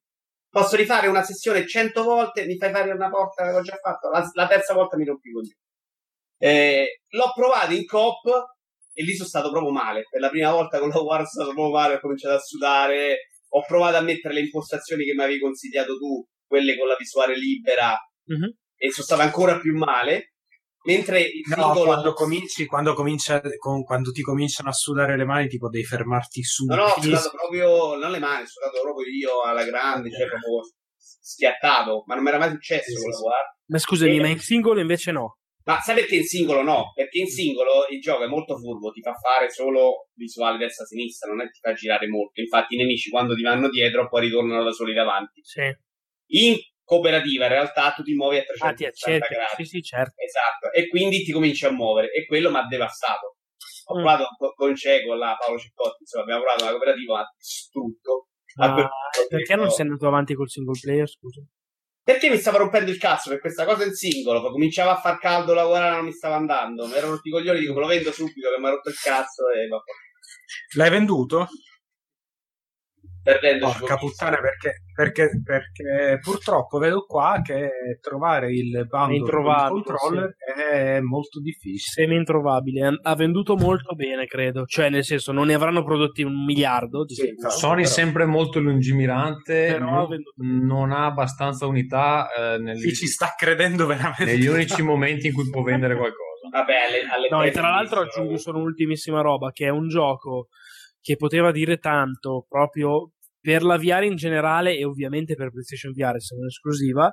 Cioè, cazzo, t'hanno fatto un gioco del genere, t'hanno fatto un gioco così che funziona, che può essere un motivo, una mezza killer application, cazzo, a chiunque piace sparare. Questo non è su binaria House of the Dead, una cosa che mi sono dimenticato di dire prima. Qua sei tu che con l'analogico muovi le gambe del personaggio, cioè è libero il movimento. C'è pure la coop, come dice il Vito, online. Cazzo, cioè, sono tutte, ha una grafica fighissima per essere una roba in VR, veramente fighissima, un senso di scala pazzesco, cioè il boss, quello che è il ragno, che affronti una roba che è alta 30 metri, e cazzo, sono 30 metri veri, che li vedi tutti, li senti tutti, pazzesco, molto anche definito su PlayStation 4 Pro, davvero fa una bellissima scena, e cioè tu Sony che cazzo fai? Fai il post sul PlayStation Blog. Ma vaffanculo, hanno fatto un gioco che è bello, che è una roba unica, che te l'hanno fatto apposta per te, che l'hai pagato tu. Cioè, spingilo un po' meglio, dagli un po' di visibilità, invece no. Nonostante tutto, comunque, si è un po' creato il cult, quindi la gente quando becca la periferica la vende. Ho visto che su NeoGAF c'è la gente, oh, attenzione, è tornato in stock su Amazon, tutti che impazzivano, eccetera. Però, secondo me, Sony, dai, cazzo, credici un po', oltretutto hai tirato fuori una cosa bella. Secondo me siamo già ad altezza vita, PlayStation Vita con VR, però speriamo di no. Però con una reputazione diversa. Tra l'altro ho visto che è uscito un gioco di quelli là di The Order che si chiama Lone Echo, che ha dei votoni incredibili e non se lo sta cacando nessuno, penso. Sì, è uscito anche come PlayStation VR, ragazzi. È uscito per Oculus, però, non credo. Ah, quello con i pupazzi non c'è. No. Quello coi pupazzi rossi, ragazzi, come si chiama? Coi? Quello coi pupazzi rossi, il gioco quello in prima persona che spari e quando vai avanti. Super Hot è uscito anche per PlayStation VR. L'ho comprato, ma ancora non l'ho provato. Perché l'altra volta, facciamo una piccola parentesi VR e la chiudiamo qui, ho ripreso PlayStation VR dopo un bel po' che non ci giocavo, perché i bambini volevano giocare un poco ai minigiochi di Playroom VR. Tra l'altro è stato aggiornato, hanno messo un nuovo minigioco molto carino, e un po' mi ha fatto rinnamorare della VR. No, invece quello di Godzilla secondo me è così scemo, ma è così divertente veramente. Mi ha un po' fatto rinnamorare della VR, perché insomma dopo il trauma di avere fatto un gioco in VR. Quindi, sì, andiamo avanti. Goner, che palle ragazzi, Goner, che palle. Ma sì, ma ci sono andato là fomentatissimo, uno shooter un po' roguelike con sto stile bellissimo, ma da giocare, mamma mia che noia. Marco, è questo momento, dopo che sei stato contro di lui su almeno 4 giochi oggi, vuoi descrivere Ferruccio con una parola? Ma vabbè, vaffanculo. Ma no, dai, non lo so, no, cazzo no, è proprio un bellissimo, secondo me è un bel distillato di gameplay intelligente che funziona, bello action, a me è piaciuto parecchio, tra l'altro secondo me si sposa da Dio su Switch, proprio in modalità portatile su Switch, ti fai una partita, muori subito, ne fai un'altra, vai, no, a me è piaciuto veramente moltissimo. Secondo me è uno di quei giochi che io consiglierei di prendere se uno ama le cose un po' hardcore. A Switch ha la possibilità di giocarci in mobilità, per me è abbastanza la morte sua. Guarda, secondo me... ce ne tu però, bravo, che noi poi abbiamo potuto parlarci di altri 2 giochi. Vai. Io speravo di trovare un gioco che facesse tipo quello che ha fatto Spelunky con il genere platform, cioè facendo questa versione sì, roguelike del platform per lo shooter 2D tipo alla Metal Slug, diciamo, no? Quelli, lo shooter 2D a scorrimento. Invece il problema che ho con Goner è che non per quanto ci sia un buon feeling di tante cose, semplicemente non è un gioco secondo me piacevole da giocare. Non so se è il fatto che i nemici per esempio non lo so, non c'è secondo me quell'eleganza del design che invece c'era in Spelunky. Non ho l'impressione di scoprire cose nuove mentre gioco. Per me invece da giocare come feeling è veramente ottimo, cioè a me è piaciuto molto la reattività dei controlli, mi è piaciuta la differenziazione tra le armi, mi è piaciuto la componente platform che c'è ed è abbastanza anche preminente, mi è piaciuto il livello di difficoltà che è bastardo, ma non cazzo l'infame che non riesce ad andare avanti, tipo Tumble Seed, per dire un altro gioco roguelike. Tumble Seed invece mi è piaciuto di più da quel punto di vista, perché lì c'ho l'impressione di scoprire cose nuove. Sì, quello quello sicuramente, però secondo me Goner, il fatto che io non ci ho visto la voglia di avere il piacere della scoperta, anche perché secondo me il vero difetto del gioco è lì, è troppo implicito, troppo che all'inizio veramente non capisci un cazzo e non spiega niente, ed è una roba che a me sta un po' sul culo, perché secondo me è quel gioco consapevole di voler essere l'indie figo che se la mena, che è di uno che gli piace Dark Souls, che lo giocano le persone a cui piace Dark Souls, e allora per un po' pervezzo il tutorial vaffanculo non te lo metto, non ti spiego un cazzo, arrangiati, perdi la prima ora a prendere testate nel culo perché non sai, non ti ho detto che con quel tasto lì fai questa cosa. Esatto, il dramma però è che in Dark Souls c'era un modo di fare queste cose, totalmente sì, infatti secondo me questo è il primo gioco di Ditto, che è uno che ha 23 anni, l'hanno fatto 3 persone e ha peccato un po' di ingenuità in questo senso, però la base secondo me c'è, come non c'è quel senso di scoperta lì che dici assolutamente non c'è, ma secondo me nemmeno voleva esserci, è più una roba, a me ha ricordato Downwell, quello non so se l'hai giocato. Sì, l'hanno dato gratis questo mese col PS. Downwell, fra l'altro, grandissimo gioco, giocateci. A me ha ricordato tanto quello lì. Allora, amici, prima domanda, ci chiedono dalla regia quando esce Sony PlayStation Vita. Mamma mia, ragazzi, cioè, stasera a livello umoristico è incredibile. Però adesso qua la gente ci chiede la storia horror, quindi vai, per sentire la storia horror devi raccontarci Patapon. Eh sì, e chiudiamo con questo. Patapon, dai, Nex Machina e Machina. No, vabbè, dai, Nex Machina ne abbiamo già parlato. Quando? Ok. Non ci abbiamo parlato? Non ne abbiamo parlato, in realtà. Vabbè, Patapon, veloce. Patapon gioco con me nei credits, non ne abbiamo parlato. È un gioco che io ho adorato in versione PlayStation PSP, è uno dei miei sicuramente 10 giochi preferiti di sempre. Aspettavo, non l'ho mai più rigiocato dall'epoca, lo aspettavo con moderata ansia e mi sono ritrovato un gioco che semplicemente non funziona, cioè a casa mia, in ufficio da me, l'ho provato anche adesso sull'altra TV di casa, non va, cioè è un gioco ucciso letteralmente, ma proprio dilaniato dall'input lag, non esiste una modalità di calibrazione perché il porting è stato fatto in una maniera che definire pigra è poco, semplicemente sì, come Parappa, va peggio di Parappa, nel senso che qua da un certo punto in poi se ti lagga, e tra l'altro lagga in maniera diversa secondo le TV, ad alcuni non lagga anche per esempio, se ti lagga, cioè dall'ottavo schema in poi, che è quello del deserto in cui devi tenere una fever, fare il miracolo e ricreare una fever, ovvero fare 10 battiti giusti o 3 perfetti, in un lasso di tempo molto breve, non lo riesci a fare se ti lagga e non puoi andare avanti nel gioco, cioè è proprio rotto, non riesci a giocare, e quindi io gli ho messo 3, mi dispiace perché ripeto, è i miei giochi preferiti. È invecchiato secondo me benissimo a livello di gameplay, perché tra l'altro siccome non riuscivo a giocare, non andava un cazzo, mi sono chiesto all'inizio se non fossi diventato io rincoglionito, se me lo ricordassi diverso, non lo so che, quindi l'ho recuperato sia per PSP che me lo sono comprato per PS Vita, emulato PSP, e funziona benissimo, e c'è una differenza abissale rispetto alla versione PS4, che dicevo, solo per chiudere, è un porting molto molto pigro e secondo me abbastanza proprio scadente come operazione. Hanno semplicemente upscalato la risoluzione degli asset, che tra l'altro saranno stati fatti ovviamente in vettoriale, quindi hanno semplicemente dovuto risalvare delle robe.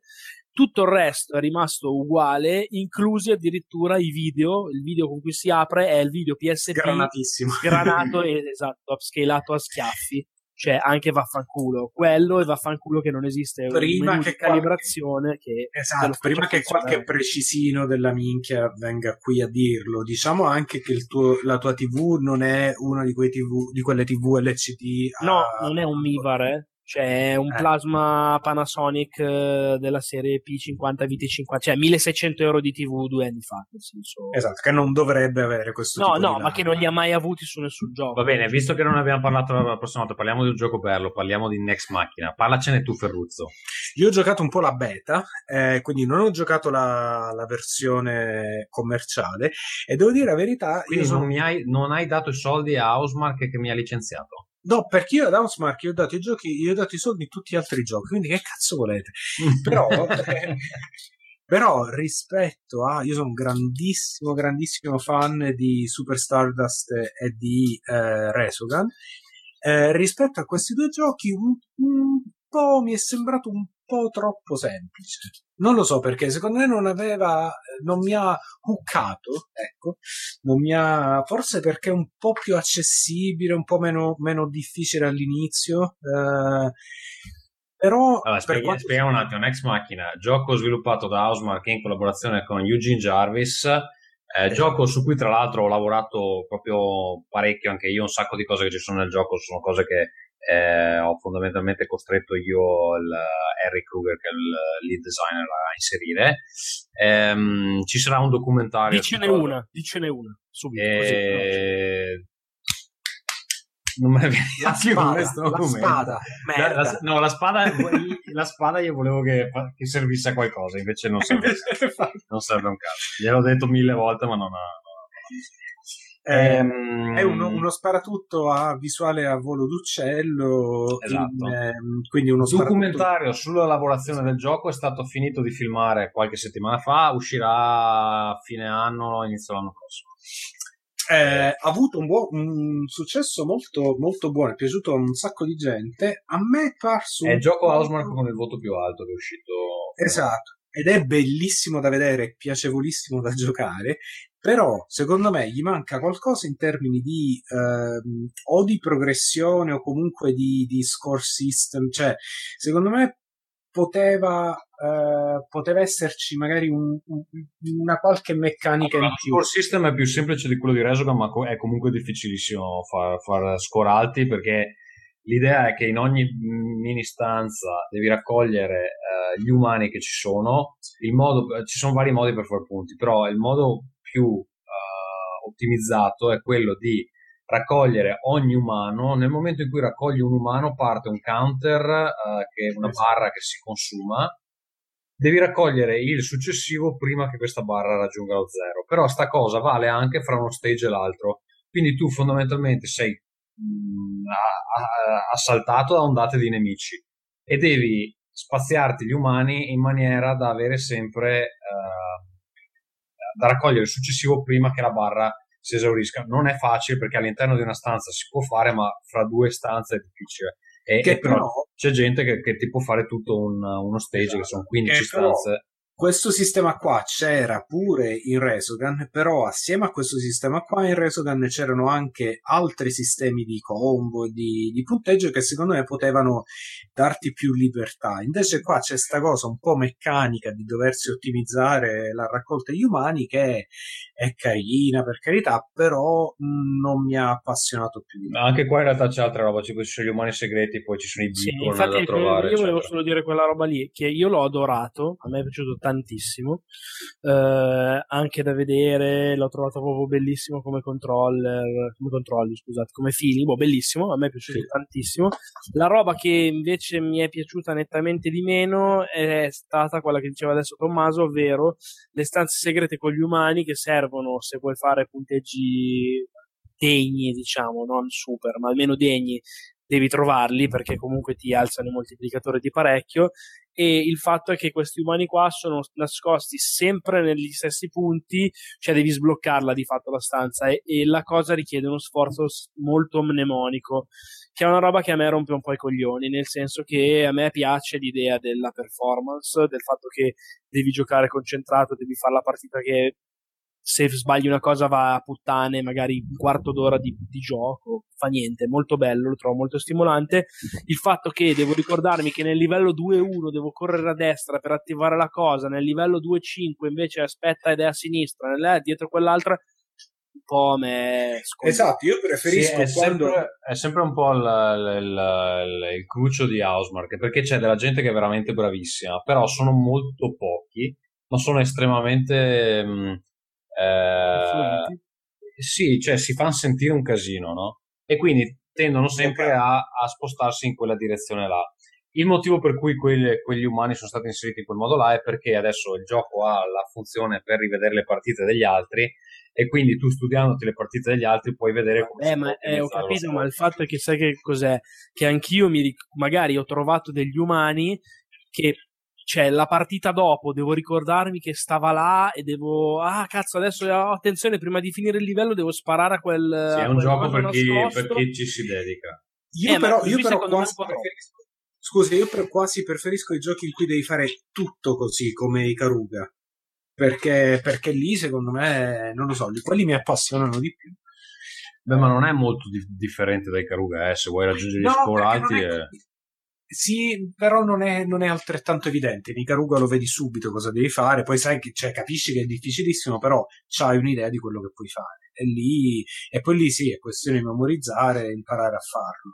Qua mi sembra un po' che sia, non lo so, mi è sembrato un pochino, come dire, loose, un pochino non mi è sembrato coerente come o appassionante come era Resogun. Va bene, cari amici, la vera storia di Nex Machina nel documentario The Name of the Game. Il sito del documentario è nameofthegame.com, se non ricordo male. Scusa, un'ultima domanda, lo fanno uscire così tanto tardi rispetto alla release? È un po' una stronzata. No, perché volevano no, perché volevano filmare le recensioni del gioco e anche le conseguenze per Housemarque rispetto alla release del gioco, e poi c'è il tempo tecnico, cioè sai quante ore abbiamo registrato? Penso che siano migliaia di ore che devono guardarsi e devono fare editing. Quindi poi c'è il finale in cui ti riassumono, che è un po' il... No, la scena finale dovrebbe essere una grigliata, vediamo cosa esce, ma dovrebbe essere una grigliata. Va bene, allora è il momento che tutti gli amici a casa aspettavano, cioè l'ultima storia horror. Per lasciarvi... Ricordiamo la nuova rubrica di Outcast, di Raincast. Non sei su Outcast, Marco. Dobbiamo trovargli un nome. Come si chiamava quella serie TV che facevano su Italia 1 in estate con i film horror? Notte Horror. Notte Horror, la chiamiamo Notte Horror? Questa rubrica? Bellissima. Radio Horror, Radio Horror. Allora, attenzione. Una famiglia composta da padre e la figlia si trasferiscono dopo la morte della madre in una villa di campagna insieme al loro cane. Sempre sti cazzo di cani. La ragazza, per addormentarsi, le piace coccolare il cane, che dorme ai piedi del letto, e così si addormentò anche quella sera. Nel pieno della notte la ragazza sentì dei rumori, come un gocciolio di un rubinetto che perdeva. Plic, plic, plic, plic. La ragazza si alzò dal letto e andò a vedere se quel rumore proveniva dal rubinetto della cucina, ma il rubinetto non perdeva. Ritornò a letto e cominciò ad accarezzare il cane. Pochi minuti dopo risentì quel rumore. Plic, plic, plic, plic. Si alzò, andò a vedere se era il rubinetto del primo bagno a perdere, ma non era neanche quello.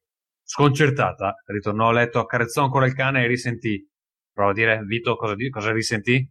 Plic, plic, plic, plic. Esatto. Si diresse verso il secondo bagno e si avvicinò alla doccia. Spostò la tenda e trovò il cane scozzato che perdeva sangue. Scozzato che perdeva sangue e schizzava su tutte le pareti della doccia. Il sangue faceva come faceva, Vito? Plic, plic, plic. Pure il sangue faceva viso. Sì, anche sangue. La ragazza urlò spaventata, non per la vista del cane scozzato, ma per la domanda scritta con il sangue della bestia. Chi hai accarezzato prima di dormire, se il tuo cane è qui? Ma è la stessa cosa di prima. E vabbè, è un'altra storia col cane scozzato. Che cazzo di... Però prima almeno c'era così. Prima il cane leccava, adesso accarezzava. Amici, speriamo che vi abbia fatto abbastanza paura. Io ho paurissima, ragazzi. Io vorrei ringraziare. Io ho paura delle prossime, in realtà. Questa nuova rubrica Notte Horror di cui aveva bisogno di un nome, però non può avere la sigla se la improvvisiamo. Radio Horror, bisogna che abbiamo un jingle quando parte la Notte Horror. Io vorrei parlare di videogiochi a Rincas, no, perché continuiamo a fare cose che non c'entrano, perché la gente ce lo chiede. È un bellissimo intermezzo comunque questo qua, eh. Cioè, la prossima volta, ragazzi, le ricette di Ferruccio. Va bene, amici, vi ringrazio, grazie Ferruccio, grazie Vito Iuvara, grazie Marco, noi ci risentiamo ormai a questo punto a settembre inoltrato, perché io fino al 9 sono in vacanza, ciao amici, e niente, così poi ripartiamo a 1000, che niente, non perdiamoci di vista, che è quasi, che è quasi Natale, che è quasi Natale, esatto, va bene. Ciao amici, buonanotte. Non facciamo passare un altro anno. State attenti ai cani che vi leccano, eh.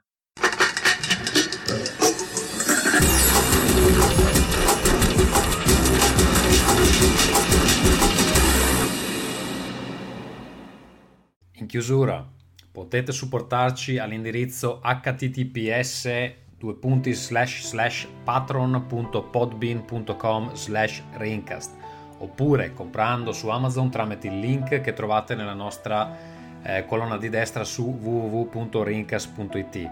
Adesso, oltre a Telegram, abbiamo anche un gruppo su Discord per giocare online insieme, lo stiamo organizzando, quindi se avete dei consigli venite a trovarci. Lo trovate all'indirizzo http://discord.io come /Raincast. Tutti sti link sono anche nella bio Twitter di Raincast, quindi se non volete ricordarveli andate nel profilo di Twitter e li trovate lì nella bio in cima. Se volete inviare email lo potete fare a raincast@gmail.com, fatelo che è bello leggerle. Fateci anche sapere se vi piace la nuova rubrica Notte Horror. Come sempre tutte le puntate sono su www.raincast.it, su Twitter www.twitter.com/Raincast, Facebook, iTunes, G+, ci trovate cercando Raincast. Ultima cosa, Raincast è supportato dall'ottimo Pod Cleaner, il software più meglio per pulire i podcast sporchi. È sviluppato da uno dei nostri ascoltatori, quindi dategli una chance. Lo trovate, più informazioni all'indirizzo www.podcleaner.com. È tutto a settembre. Raincast.